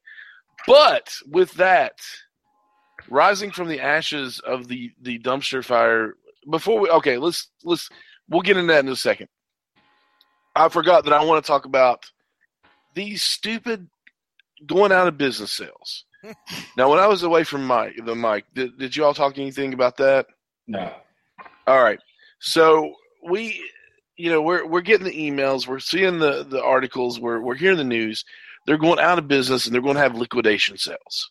Everything must go. Everything. So I went to uh, my Does anyone local. have- Does anyone have a sneaking suspicion this is all going to end up in an Ollie's? Yes. I'm crossing my fingers. Yeah. Right. I don't even know what Ollie's is. It is the cheapest of all cheap stores. You know, you know what a Big Lots is? Yes. Okay, that Ollie's is like I don't know a second-rate version of Big Lots, where you have Imagine, imagine Big Lots, but only it's Big Lots' uncle that never really leaves the trailer, and is just constantly like always dressed in white with crazy hair. That's all. Now, ask me why I know about Ollie's, Pat. Mark, why do you know about Ollie's? Uh, because our friend of the show, Josh Calandros, said, "Hey, I went to Ollie's and I bought all of these really, really cheap trade uh, comic DC trade paperbacks for like you know ten cents on a dollar." And uh, and then he and then like like a week or so later, he was like, "Hey guys, I made I went to another I went to another Ollie's and I picked up all of these trades." And he took a picture of it and showed us. And I googled what an Ollie's was because I didn't know what the hell it was either. And what we found out is that like Ollie's across the nation all bought the same lot of uh, of DC trades and discounted them like I don't know, like ninety percent. Yeah, dude. And when we say they bought a- lot, I'm talking like there is at least 30, Stacks. yeah, 30 to 40 different books to pick from and s- multiple copies. I bought a hardback. Uh, oh man, it was like it, it was like a DC's World's Finest um, hardback graphic novel. Normally, I think it's like 40 bucks. I it, it was on sale for 6.99. So six dollars and ninety nine cents. So a lot of this stuff is like really, really marked down. And Ollie's, I don't know what what planet they ran into this stuff on, but I've never seen anything Mm. like it. I've never honestly ever seen anything like this before. I did buy Oh. my favorite towel from Ollie's though. Ollie's Bargain Outlet. Is this what? Is this it? That's Yep. it. If they ask you to join Ollie's army, say no. Yeah, I, I was a sucker enjoying. Well, I. I, did, I thought it was a requirement. Got Ollie's card. I've got- oh no, I don't have one. Better sign me up. I better get one. I thought it was a requirement to like purchase. fucking Sam's Club. Yeah. so like uh, they said, do you want to, you know, you want an Ollie's card? And I'm like, do I have to? And they're like, no. And I was like, then absolutely not. And they just Okay. ring me up. I just tried to find one within 20 miles of me, and that doesn't exist. Oh, Uh, Uh, I have to go 30 miles to the nearest one. dude, oh, they have too bad. they have uh, the showcase, the, the showcase volumes of DC, like the black and white, kind of like the Marvel. Uh, Oh no, I remember them. The hardcovers where you could get vo- collected volumes because I have a couple. well, this is these are the showcase volumes are like 500 pages, kind of like the Marvel, uh, w- where they're black and white, real tissue paper. I mean, you know, almost tissue paper quality stuff. essential, essential volume one, essential volume. go. Yeah. Yeah, those things are going for like three to four dollars. I, I mean, it's ridiculous uh, how cheap Yeah. they are. Now imagine uh, you take Ollie's and, and the deals that you find on the on the graphic novels and and you know the things that you can actually use in Ollie's. I'm never going to use a shotgun shaped plunger, but by golly, I will take a bath towel the size of a queen size bed sheet any day. Can we go back to the plunger that just looks like a shotgun? Because I'm I gonna- need one of them. I need to see this thing. I'm looking it up. Well, right go to. Ollie's. I'm guaranteed you'll buy one. You'll get one. Uh, if we could, if one of you guys could set, my birthday's in June. If someone could send me a plunger that looks like a shotgun, I would greatly appreciate it. Oh, that's Yeah, awesome. I- I done, can- sir. Get a Done. Himalayan salt lamp for nine ninety nine. Yeah. They have all kinds of stuff. So the stuff that you get, you can use. Yeah, it's not a bad deal. It's really good deals. But then you, you imagine the opposite, the exact opposite of that, and that's what you get in the going out of business sales with Toys R Us. Oh yeah. So I walked in on the first one, of the, like one of the first day. I didn't go the very first day. I walked into to Toys R Us uh, on a Saturday, and it was absolutely jam packed. They were fighting over, you know, uh, uh, parking spaces and everything. I was like, man, they must be throwing things at people. Here, just take this, get out of here.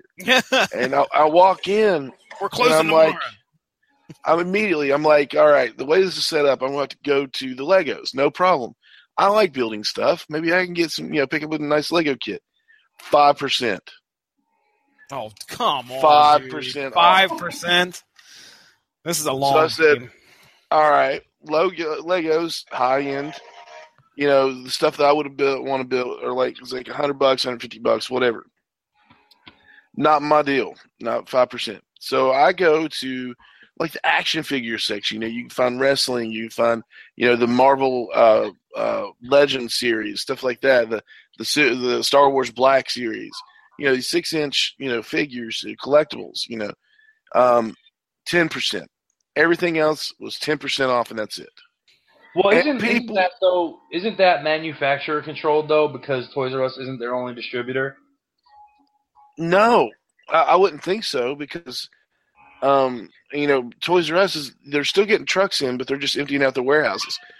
The Toys R Us has already bought this stuff, so they're selling it just to get their money back. Uh, It doesn't That's what I surprise me. It doesn't surprise me one bit, to be honest. I, I just I can remember Fye doing the same thing. You know, they're going out of business and they're they're doing thirty percent off, and I'm like, oh wow, regular price. I got finally got it down to regular Right. price where I can pay for right? it. So All I know is a coworker of mine. Now they, they shut these stores down in waves. If you'll remember earlier in the year, in the year we're not too far into the year yet, but uh, earlier this year in 2018, they said, "Hey, Toys R Us is liquidating some of their stores." And there's an area in the Hillsborough County, in Hillsborough County, uh, Florida, called uh, Citrus Park. It's kind of a Richie Rich white area, and the, the, that was one of the stores that was going first. So I was talking to a coworker, and um, after like the big news that all the stores were going down, and I was like, and she was like, "Hey," we were talking about like, "Have you been to Have you been to the Toys R Us?" And I, I was talking about the one near where I live, which is the other side of the county, and she was like, "No, I went to the one in Citrus Park." Let me tell you two things about that. One, there's nothing left, and two, Wow, they just gave up on that store because it was dirty as all get out. nice. Well, I mean, I, I kind of I'm getting that I'm getting that vibe from the one in Greensboro here, um, because I walked in that day and it was you know people were losing their minds. They were grabbing stuff. It was like it was like you know the end of the world riots, man. You know they're grabbing stuff and they're Black fighting Friday. Or Black Friday. They're grabbing stuff. They're clutching it like you know, you know, Grandma needs this to you know this part to her iron lung, otherwise she's going to die or something. You know. I got, I got a better one. Remember, tick, remember the Tickle Me Elmo craze? Oh, Oh, my boy. gosh. Yeah. Tickle Me Elmo. Infinity. Yeah. Uh, Cabbage Patch Kid craze. Yeah. I had one. I had a Cabbage Patch Kid. Yeah. Uh, we have several at my mother and father's house. In an alarming personal defeat, I will fully admit that as a child, I had a Cabbage Patch Kid solely so I could pretend to be Rick Rude. I dare, I- nice. dare you to tell Jed in the in this in this uh, strong style chat that you had a Cabbage Patch Kid. I dare you. Oh, I absolutely will. But when he finds out it was to be Rick Rude, and then I also had a bathrobe to be Rick Rude, I think he'll be like, "Yep, okay, that makes sense." mad respect. Fair enough. Fair enough. so um you know i walked by this uh, uh it was the big like brontosaurus looking thing from power rangers um Okay, the, the Dragon Zord. yeah one of the dragon zords but it wasn't the dragon zord it was a dinosaur and it was i think it was like tommy's but it was like the it was a huge one. And i was like my buddy my buddy van he's really into power rangers. I mean he's he's been collecting power ranger stuff since he was a you know since he was a kid. And you know he's got a kid and he's going to pass all this stuff down to him. So it's like you know i wonder if he has that. Well he does but he didn't have this particular one um because it was black and gold and i was like you know it's like you know collectors or whatever so i took a picture of it sent him and he said oh how much i said $150 and he goes really he said well what's the deal on it and i looked and of course 10% i was like you could get it for 135 and he was like, "That's terrible." So you know, you've got all these. You know, they're not going anywhere. I went back today, actually, you know, research for the show to see what they had. Same deals, ten percent. Everything that I thought was going to be there was still there. You know, those Power Rangers, you know, the Bruticus or Brut, whatever it was. Um, they were cleaned out of tw- uh, tw- Transformers, though, cleaned out, plumb out. Um, they still had a few Voltron figures left, like the bigger ones that you could actually combine, um, and things like that. But I'm just sitting there going, you know, other than the hundred fifty dollar one, what makes people think that ten percent is such a good deal that they have to break their necks to get here and, and buy this stuff? You know, they're going. Of course, the one here is Toys R Us and Babies R Us combined, so they're buying a lot of baby stuff too. Um, but it was all the same thing, ten percent through the whole store. So I mean, you know, they're still clutching on to you know, we got to make that dollar before we shut down. Yeah, Uh, I think it will take some. It's going to take a few. Uh, hopefully, at some point, we're going to see you know fifty to sixty percent off, seventy five percent off. But I mean, dude, the way you're talking, there's not going to be much left because people are going insane at the five ten percent level. Yeah, I mean, Whatever. you, know, you got kids holding on to these Lego things. You know, it's not seventy four ninety nine anymore. It's you know, it's now sixty eight dollars. Woohoo! Um, you know, woo! I'm like, that's a deal. I'm like, dude, the day I buy my kid a sixty eight dollar Lego set is, is the day that I need to be committed. No, I will. I will. I will counter that point with you will buy your child a sixty-eight dollar Lego kit. Well, they better play with it until they're they're thirty. That's all they're getting for the year. I hope they can make plenty of things out of it. I- I'm telling you, we, we tend to we tend to shy on the side of the cheaper Lego sets for Lily. One because they're a little bit easier for her to build, and two because obviously they're cheaper. But they're she's definitely gotten uh, definitely from her grandparents some of the more uh, bigger, expensive Lego kits. You, you Yeah. will buy you will buy the sixty eight dollar Lego kits. Well, it better be ten percent off. Um, The only the only like real like you know going at a business sale or whatever that I've actually I was like okay I'm gonna make a stop here consciously and I, ha- I have to check it out i- is you know I'm a movie guy we're all movie guys so when Blockbuster was like oh yeah, clearing out their inventories I had to hit those Mhm. and the whole premise of that was every week it's going to drop, drop, drop. But now you're gambling with what's there because what if somebody grabs this thing at this price before you do?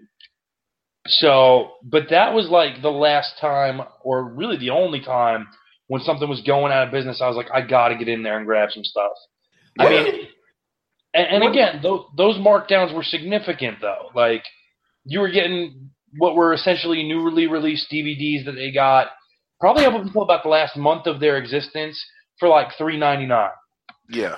What do you think had the big as projecting a year or two now? You know, and kind of looking back, what do you think will have had the bigger cultural impact um, on this country? The closing of Blockbuster, which was again, I mean, if you remember when that went down, it was like like you could almost, it was almost like audible. You could hear an institution blowing up. Yeah, was like who thought Blockbuster was going to go? They, I mean, they owned video rentals for such a long time. You know, it was, and that's the thing. It was like it came out of the creation of the the uh, the VCR, and you know, and the the VHS tape. You know, when once VHS won the war against Beta, there are people listening to this pod that are going to listen to the podcast going, "What in the hell is he talking about? Is that from Battlestar Galactica?" Um, right. but yes, it was something called a Betamax at one time. It wasn't just a, uh, a cartoon. It was shorter, shorter tapes, but they were thicker. yeah, it kind of looked like eight tracks, Yeah, Um, yeah. which which is another thing that no one's going to understand unless What you're over forty. God, I'm You know old. Uh, At that point, I'm like, you know what? Just shut up and go play with your iPod. um, anyway, so a, you know, but Blockbuster was one of those things where I don't think anybody saw that one coming, and suddenly the world changes in such a way that it makes the entire industry obsolete, and it goes up Yeah. in smoke, and there's no way for them to recover without utterly changing their business model. Um, and now you have the same thing happening with Toys R Us. But here's the thing: not everybody went to Blockbuster to rent videos, especially if you were looking for porn. Um, everybody went to Toys R Us to look for toys. At some point in your life, I mean, I, I don't want to be sacrilegious, especially on the Screaming Boy podcast with Ronnie Adams. But I Nice. mean, Too late. but I mean, it, to me, it's as ubiquitous as a church. Like, Mm, it- oh, every- yeah. like everyone goes here. This isn't like a niche market or anything. I don't, you know, there were a lot of mom and pop video stores. There's not a lot of mom and pop toy stores. It was Right. kind of Toys R Us, KB, and that's it. Yeah, it, toys have been around since uh, I mean almost the dawn of time.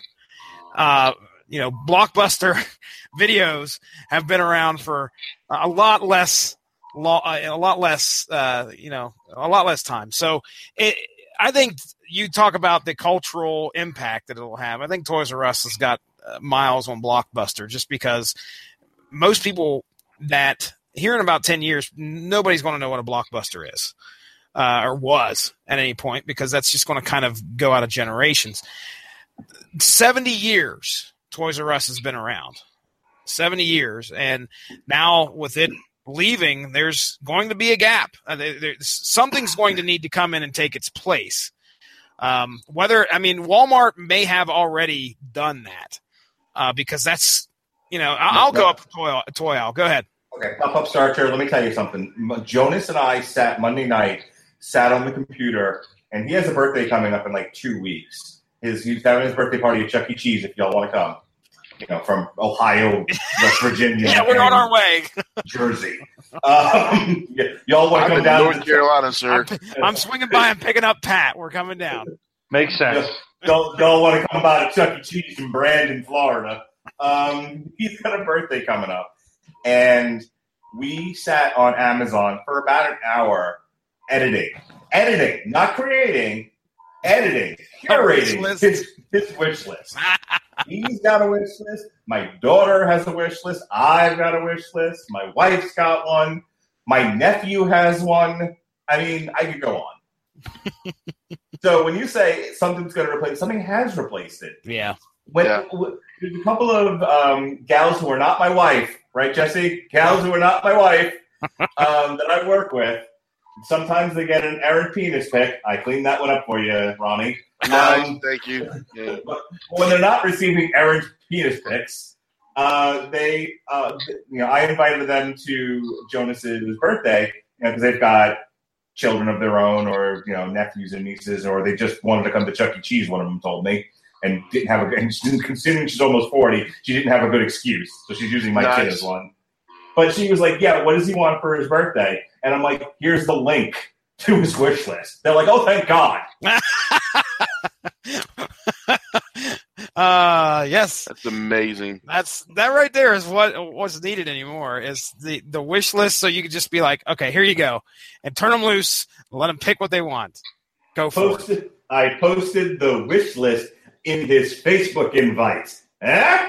Brilliant. That's, that's you are a three, great man you are a three, great man three institutions replaced by virtual reality, ladies and gentlemen. You know, I know I I know I get called the contrarian, and it's it's earned. I'll No. tell you this.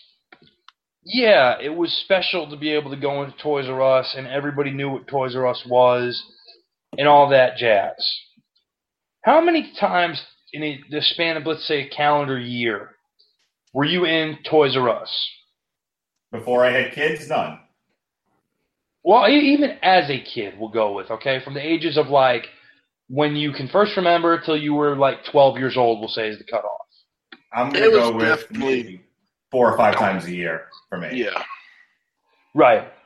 How many times during the span of let's say from the time you were six to like 16 were you in a blockbuster? A A lot. a lot. To be, Yeah. to be honest. One, they were everywhere. You know, there was that was Blockbuster used to be what Starbucks is now. There were like blockbusters across the street from a Blockbusters. Mhm. Yeah, That's true. And here's, and here's where I'm going with that. Especially before you were able to really like go out and cruise with your friends or go out to dance clubs or whatever or school dances or whatever the deal was. A lot of times what you did with your buddies on a night was either rent some horror movies from Blockbuster and grab some snacks or whatever and you know, scare the bejesus out of each other, or you'd rent a video game or two video games or whatever and play those. You know, it that's to me the thing is the frequency with which you had the blockbuster experience if you grew up with it. And there's probably a generation ranging from like I don't know. I mean Mark Mark's a 76 baby. I'm 10 years after him, but we both have those same experiences. You know, it's it's one of those things where honestly, the blockbuster one was more a central part of things because of how much you did it to me and how Yeah. like I love the toys. Don't get me wrong; it was awesome. I still have like three really vivid Toys R Us experiences, in which are like among the happiest days of my life, which is both awesome and sad. Um, Nice. but like those blockbuster nights with your buddies in junior high school and everything, you know, whether it was renting the hot new game that you didn't get to buy yet and just all of you combining your efforts to try to figure out how to beat the boss at level four to get to the next level, or you rented a couple of slasher flicks and just were screwing with each other, scaring each other, you know, that type of thing, or you rented American Pie because one of your parents didn't know any better, so you were able to trick one of them into letting y'all watch it, and you got to see Shannon Elizabeth topless. You know, Or my, or, or my dad just didn't care. or your dad just didn't care, or you know, you had a divorced parent who's trying to score points and be the cool parent, whatever it was. Right. You know, so I do think that while people may superficially say the Toys R Us, I'm going to say the blockbuster experience is going to be the more missed one. So, okay, I I- completely agree with you on that. I want to throw this out there because we were talking about, you know, you started the podcast with, um, I'm sorry if, like if you have an agenda and I'm taking this in a different direction, Ronnie. No, no, go wanna- for it. Go I want to get this out there before we end for the night. And that is, you know, Pat's absolutely right. As a kid, it was really kind of a quarterly thing. Because Like I said, it was related to me with, you know, report cards. Um, he's absolutely right. You know, going, they were number one. There was one Toys R Us in like a 50 mile radius from where I lived. Uh, to get there was an epic journey. Um, on the other hand, there was a blockbuster everywhere and you could walk to the blockbuster from my house. So, and the need to go to blockbuster was all you know. As Pat was saying, was you know certainly more often than the need to go and buy a toy. So I totally agree with him on that. But at- but at but you know, as a forty-year-old adult parent of two children, I will tell you that you know obviously I can't really relate to the blockbuster anymore. They're gone. But I will tell you that I've spent a lot of time in Toys R Us over the last couple of years. And I'll tell you, I joked earlier before we started the show that, you know, I told Jonas that Toys R Us was closing and, you know, and he, and he actually cried, you know, he, he, he was really sad. He was like, "What does that mean I'm not going to get any toys anymore? There was part of me that wanted to tell him, yeah. But, um, Right, right, right. Like you do. but uh, here's the thing. As I said before, there were days over the past three years since my schedule changed where I was off from work and Melissa was at work, Lily was at school, and it was just me and Jonas at home. And one of the things that I would like to do is take him to Toys R Us and just let him walk around. And I learned a lot about my son. I learned his likes. I learned his dislikes. I he would do really funny things like he would see a toy and go, "Oh, Daddy, you better get over here and look at this." Five minutes later, put it down, walk, find something else. Oh, Daddy, have you seen this yet? Like, I, I was, I was wildly entertained watching him get so excited about these toys, and it helped. Like, which leads to my next thing.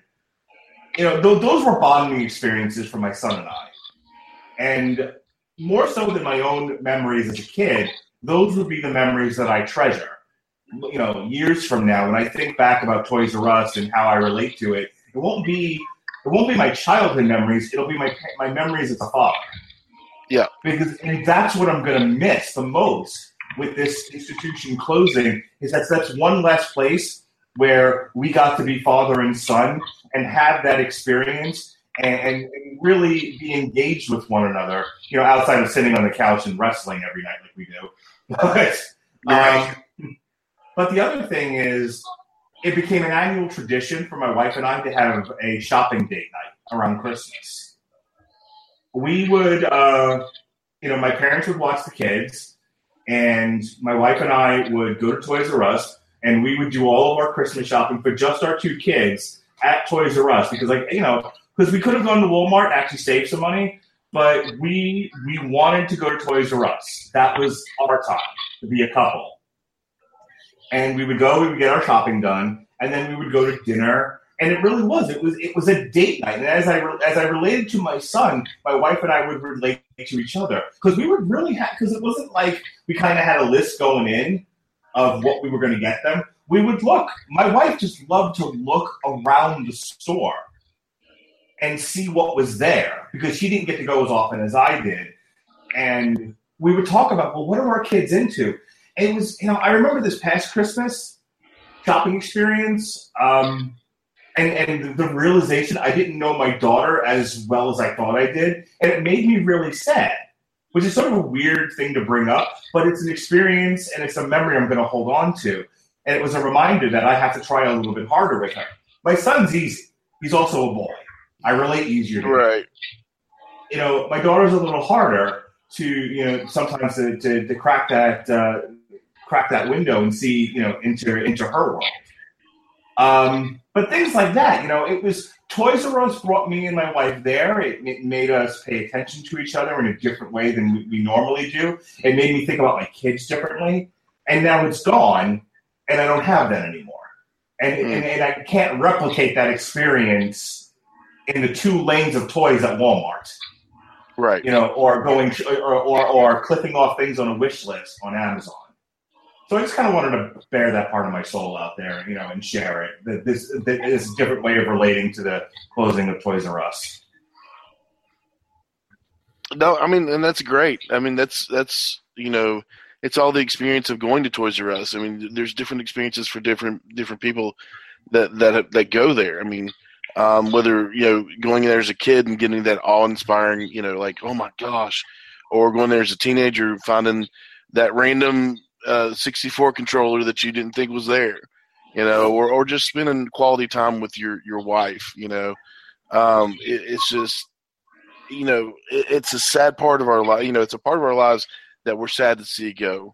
Um, and you know, uh, real quick, um, we we read that uh, with the close of Toys R Us, we might be seeing the you know the rise of KB Toys again, which kind of makes me excited, but not as much as you know hearing that Toys R Us might be coming back, uh, which is not on the news Let or anything. Let me throw this out there. It's KB Toys was the mall toy store, and you know, seeing as I can, I can go pull up ten articles from CNN Money, not exactly fake news, that are talking about Right. the, the that are talking about the downfall of the mall.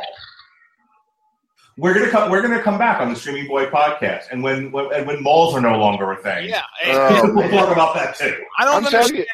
I don't. I, I don't understand what they're going to do if they're going to be tossing these stores back into the malls. That's a that's a business model that is not going to pan out so great. I I mean, did go to the Four Seasons Town Center today, and despite a failing business, um, you know, uh, business type, you know, business structure, um, that mall was bumping for a Thursday in the middle of the day.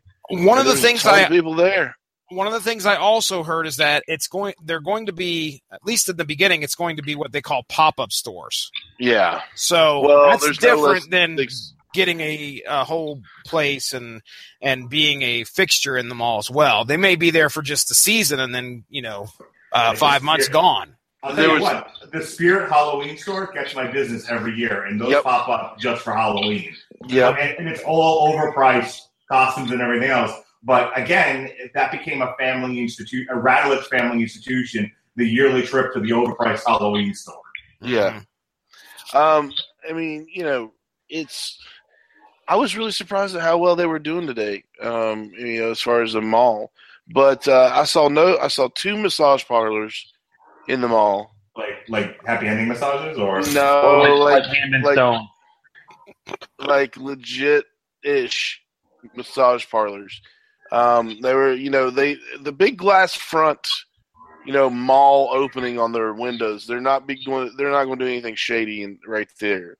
Um, and Yeah, sure I they saw- won't. well, that's a different discussion for a different Don't- show. Don't Um, fall into the trap, Ronnie. No, a different discussion for a different show. Uh, not this one. At ever, ever, ever. Um, but I say I counted. s- If you do want that, go though. Go see Gavin Napier. Oh my goodness! He'll tug you off like like, like Oh, no. Hammer. Oh no! I can honestly say that's the first time that's ever been said on this show. Tug you off like Forrest Hammer. You're welcome. Yeah, yeah, no problem. Uh, yeah, thank you. Um, I mean that's a first. Um, Johnny, Ronnie's looking at his like you know G-rated rating on iTunes and just throwing it out in the garbage. Ah, that's what they made Audacity for. Um, but but uh, it, it's um, The Screaming Boy podcast more beeps than R two D two. right. Oh my goodness, it's funny. Um, Waka waka. but uh, it, it, I counted five nail salons See, in their eyebrow and nail salons, that's uh, two That's massage parlors, dude. dude. Big, big money. and then I walked by this, you know, several kiosks where they were like, "Hey, you want to try, you know, our signature fragrance?" Dude, you, you're holding a little blue vial with a cotton swab on top of it. If you get near me with that again, I'm gonna punch you in your teeth. So you You said know- Yeah, if you, if you stay mall- awake and they don't load you in the van. Right. exactly. That's so Satan. And uh, but you know, you got these little stores like that popping up in the mall. You know these these local owned businesses and stuff like that. But uh, but you know, I, I, I went to mall today just to to pop hunt. Um, you know, uh, Funko Pops, uh, Hot, Topic, GameStop, and Fye, and those are the three stores I hit because honestly, I don't recognize most of the other stores that are in there um, because most of the good stores are shutting down. But once again, uh, the rise and the fall of the American Mall will be on. Ooh, that run uh, on a later show at Screaming Boy, where you'll hear Mark Radulich and and Totally 80s Pat and Jesse talk about that as well. Um, I've already booked you all for another show, so hooray! I'm gonna try Um, desperately not to curse. I mean, dude, you're fine.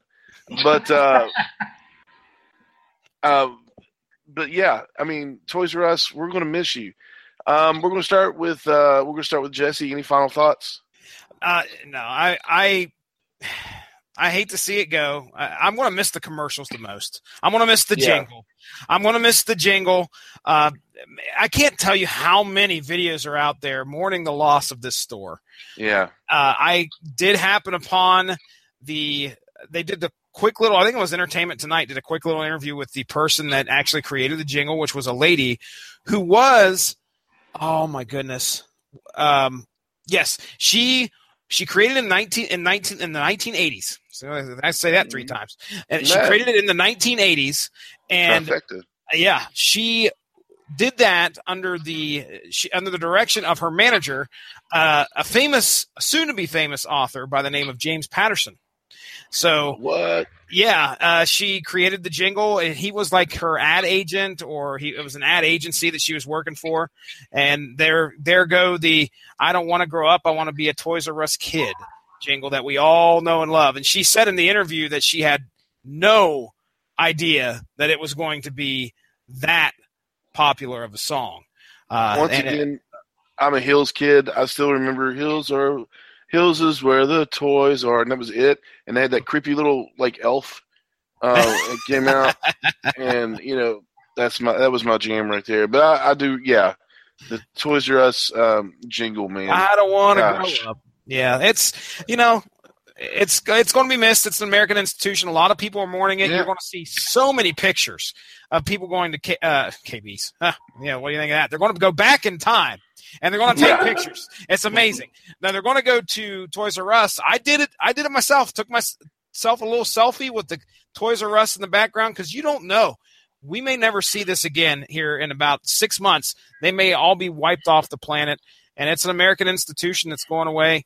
Uh, and so it is. I'll be replaced by Starbucks. Oh, now I'm thoroughly Certainly. depressed.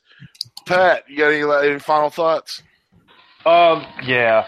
So I went into a Toys R Us, this the same Toys R Us I mentioned earlier, Caesars Bay, Brooklyn, New York, and it was my last day of preschool. And the last day of school, report cards and everything like Mark talked about was not a tradition for me. But for whatever particular reason, this year it was.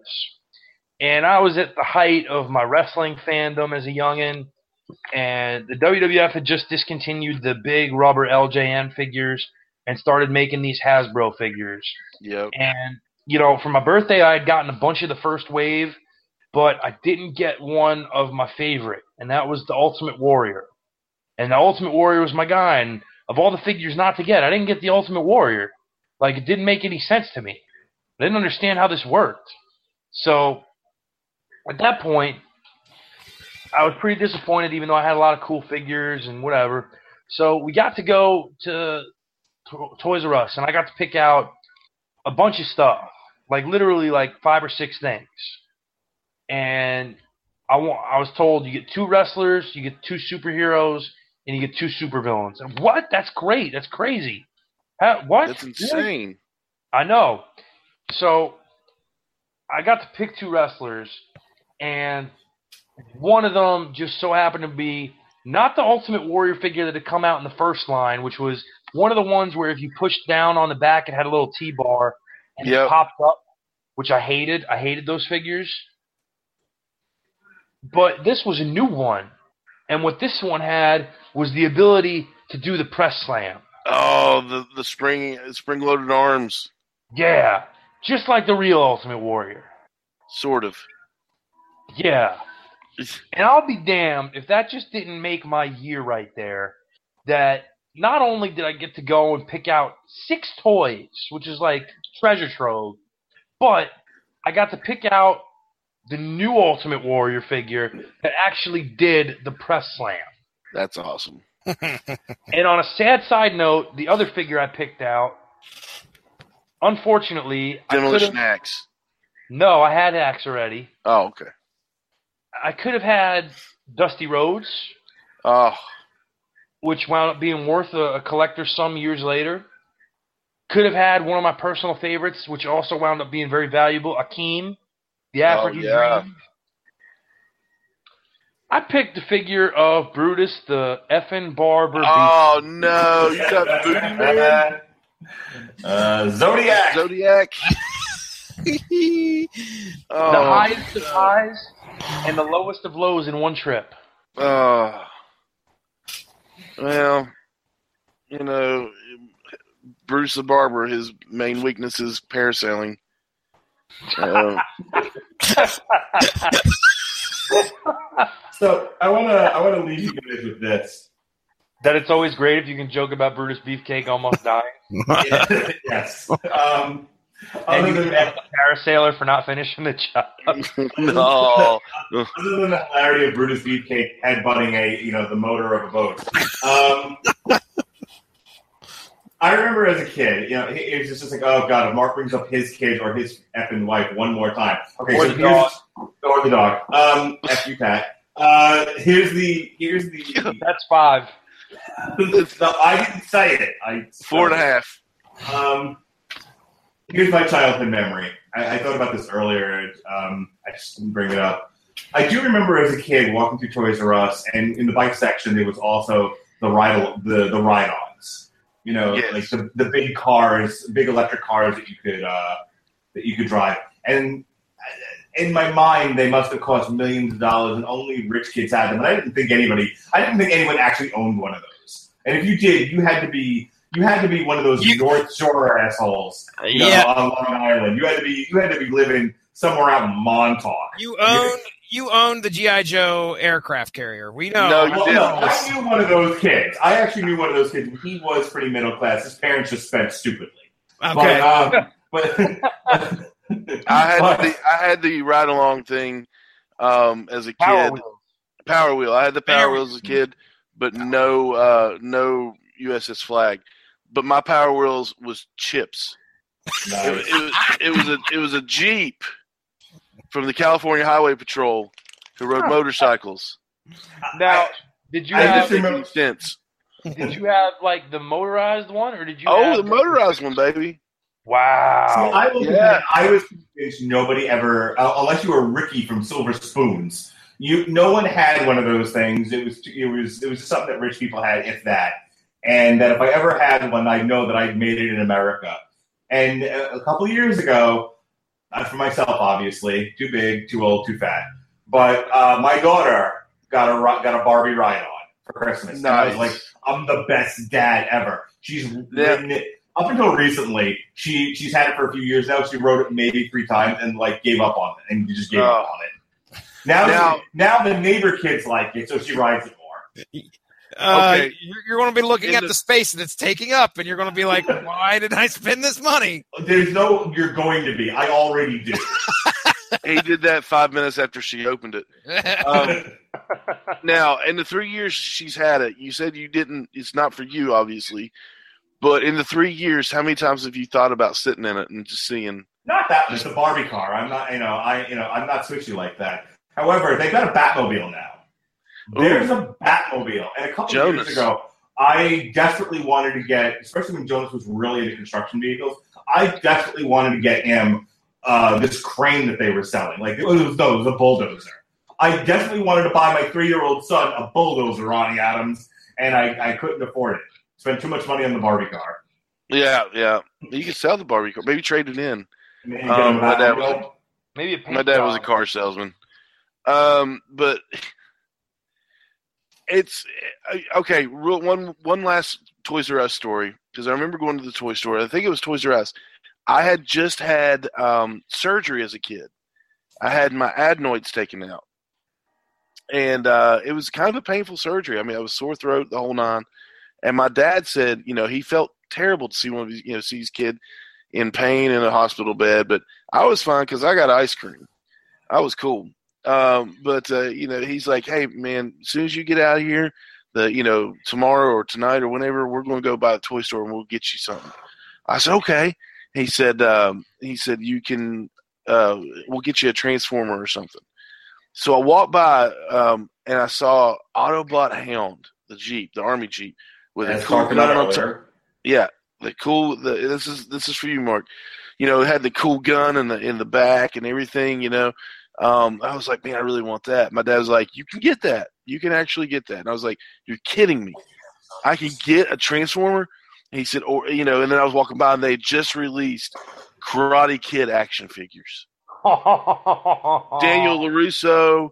You know, the um, referee uh, that's worth a million dollars today. right johnny um yeah the whole nine. So and i and i stopped and i looked at the hound and i looked at the karate kid and i looked at hound again. I said what about these dad? And he said looked at it he goes i'll get you two of those.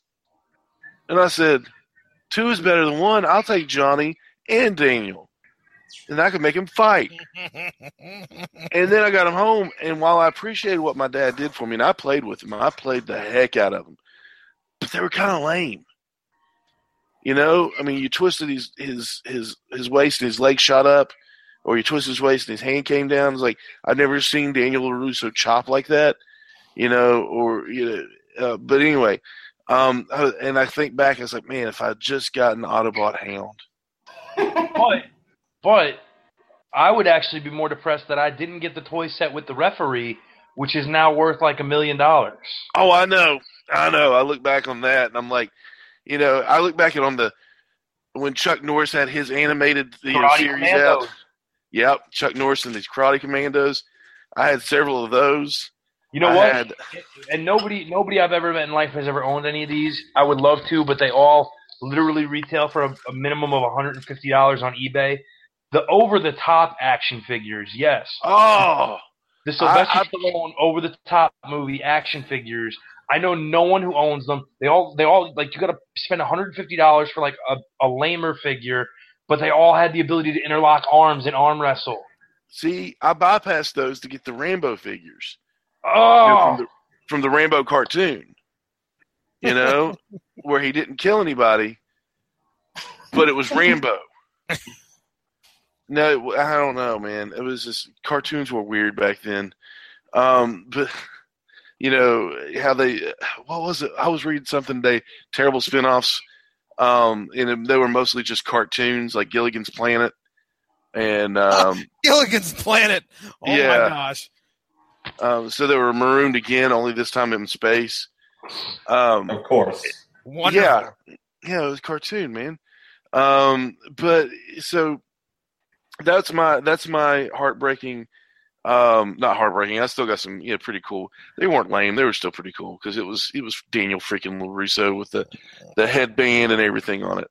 Um, so you know the the Mr. Miyagi's uh um bonsai tree on the back of his his karate gi, the whole nine. But I, you know, that was my Toys R Us, you know, series, cause, uh, series, Toys R Us, you know, story. Um, you know, my dad and my mom, like, you know, get it for him because you know he, he got parts of his body cut out of him. Um, so You do. we Yeah, we, like mu- you we must we must uh, assuage his pain. We must make him feel you better. know, I was pathetic, man. I sounded worse than I do now. Um, but uh, you know, guys, I, I really appreciate you all being on here and talking about this. It's brought back a lot of great memories and a lot of good discussion. Um, so we're going to get into plugs. Jesse, we're we'll start with you uh, and just go Jesse, Pat, and Mark. Uh, Go for it. Okay, ladies and gentlemen, go give the Radulich in Broadcasting Network Facebook page a like to stay up on top of all the great podcasts that we have to offer here on the network. We've got comic books, we've got wrestling, uh, we have MMA, uh, we talk movies, all sorts of great stuff you can find on the network. We're at home on Spreaker.com. Uh, you can also find us on just about any platform uh, for podcasts that you choose, such as iTunes, Stitcher, TuneIn Radio. Uh, plenty of stuff out there. You can find us and uh, give us a listen. Got a lot of stuff, a lot of great stuff out there in the archive. Uh, most recently, we did a source material. The most upcoming, the most recent one that's upcoming here is was our discussion. Me and Mark talked about injustice, uh, issues one through six, basically, and we had a great discussion. That's coming up on Monday. Um, Yeah, now, the sorry, one, I couldn't be a part of that one. Oh, dude, I understand. You- If you sound if you sound ha- half as bad as you do here, I understand. Trust me. It was worse.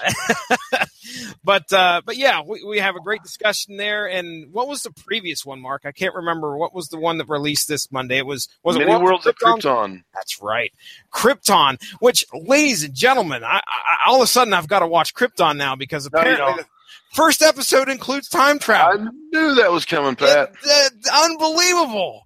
And uh, I, I, I'm all Adam Strange and time travel, Krypton. I, I, I got to check it out. So anyway, And Angsty Jor-El. Angsty Jor-El. Okay, all right. Angsty Jor-El. Uh, but yes, that's that's all I have. I, I turn it over to who's next? Pat. Pat. Yeah, that's me. And, and if y'all look at your Facebook pages, you'll see an image of all six over the top collectible action figures with Yeah. the arm wrestling table. Oh, that, That is what I want to see. Nice. Yeah, that'll cost you about a grand in total. Jang. Yeah, uh, as far as plugs, you can normally hear me Sunday nights on the 411 Ground and Pound radio show here on the Radulich and Broadcasting Network family with Robert Winfrey. Um, unfortunately, I haven't been on the past few weeks. Some things going on, and not a lot going on in that particular uh, genre of sport. So you haven't heard much of that. Gavin Napier and I have been trying to put a cast together. Gavin Napier gets excited, and then he drops out.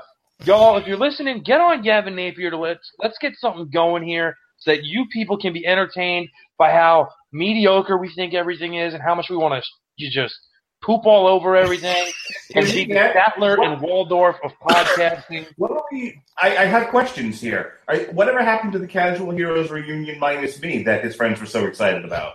That's part of it. Are Well, we just- I mean, is that part of it or is that done?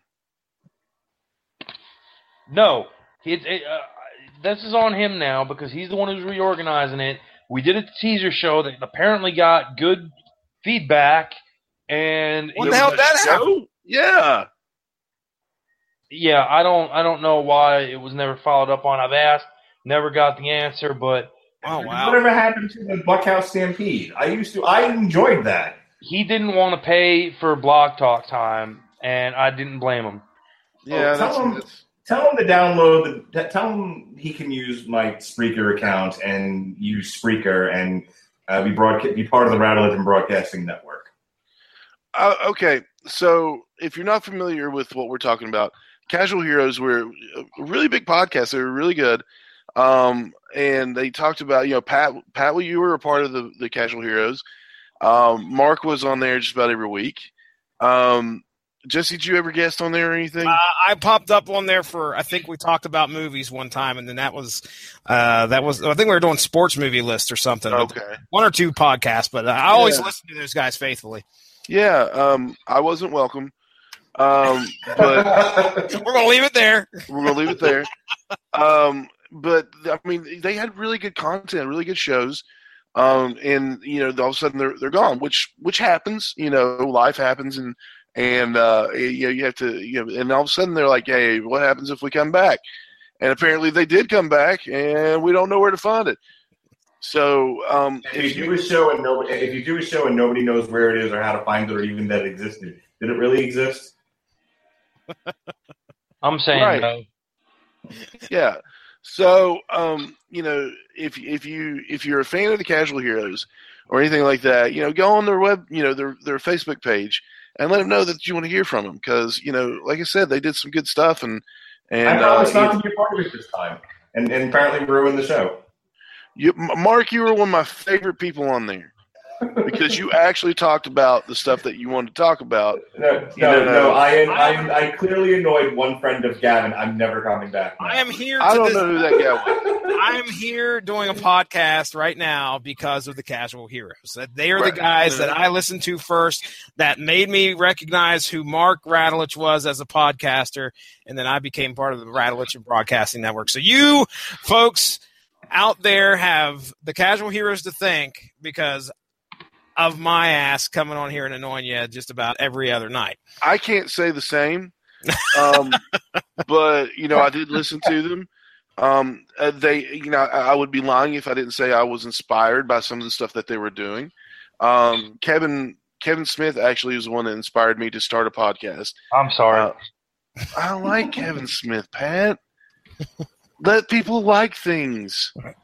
Um, And if he did, then he wouldn't be totally the 80s Pat Mullen. that's Don't- true. It's don't- true. That's why we love tell me Pat. it's not. So, That's so what, but I- but I- uh, yeah, yeah, yeah, yeah, but- no, he's- I'm done. Uh, No. no, no, you're fine.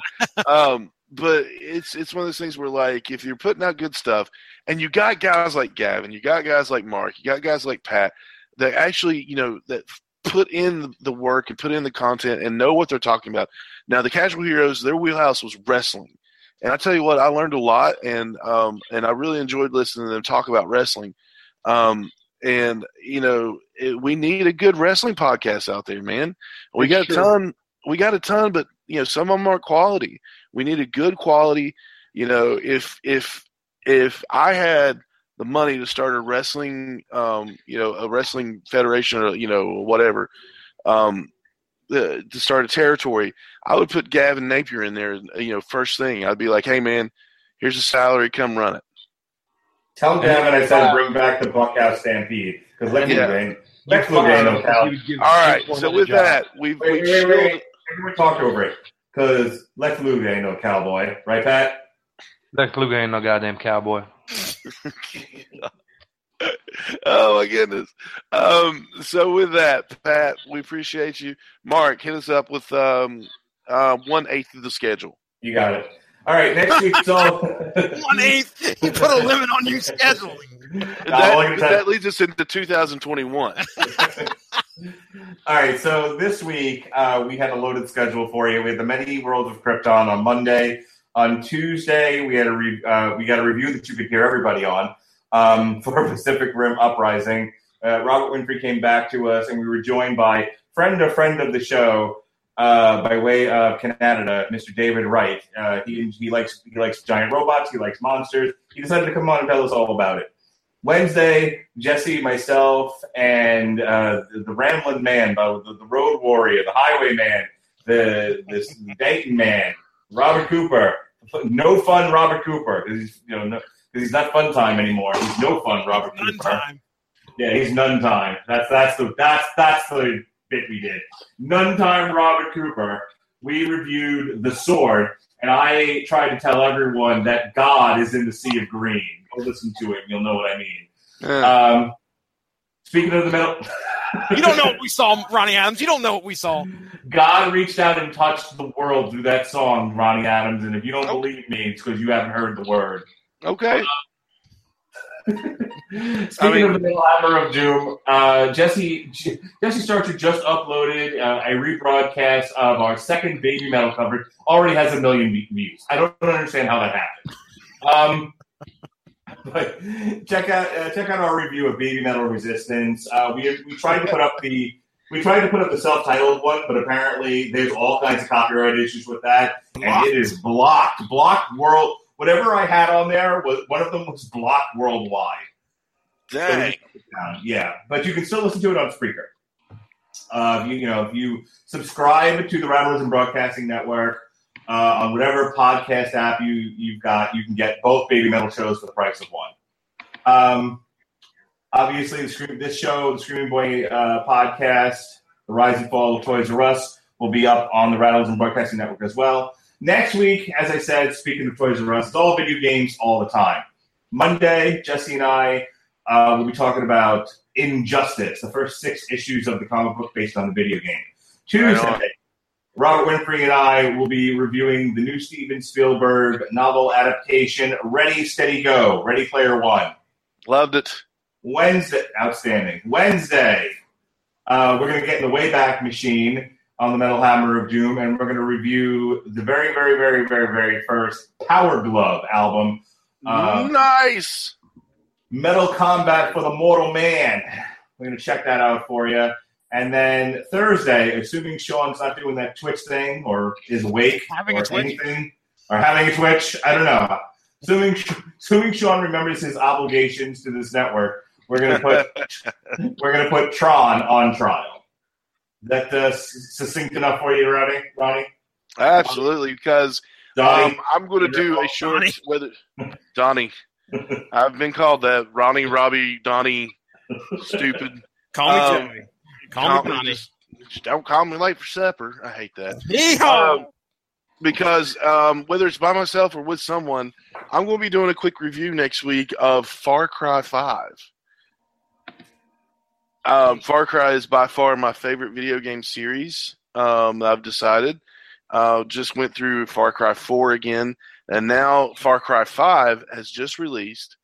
And um, Far Cry 5 is one of the best video games that I've played in a while. Um, it is based on it's an open world, uh, you know, side missions, bosses, the whole nine.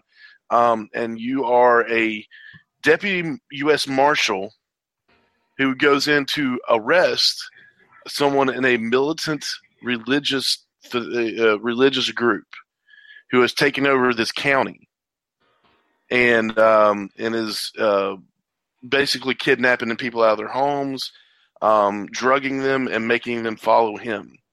So um, it's based in Montana. It's the first Far Cry game to be based in in the states, and so far it is magnificent.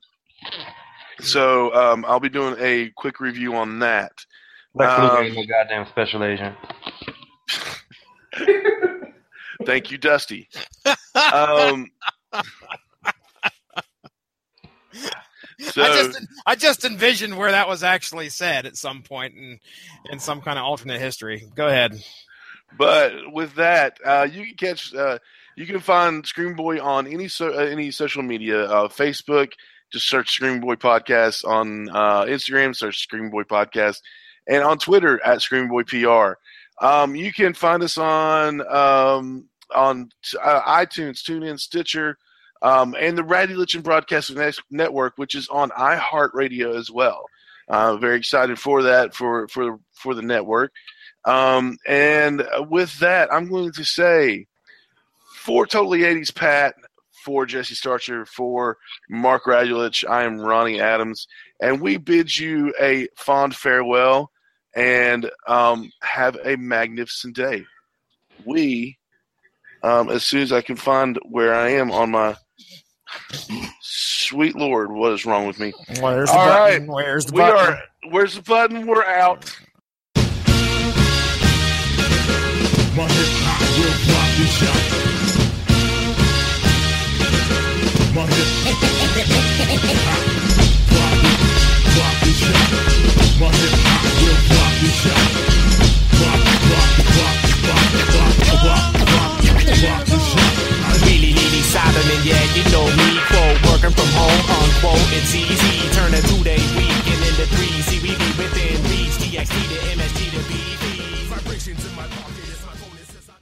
The long run means protecting what matters most.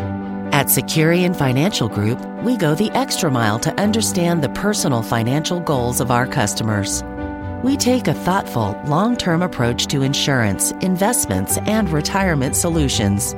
Visit Securian.com for more information or to locate a financial advisor near you.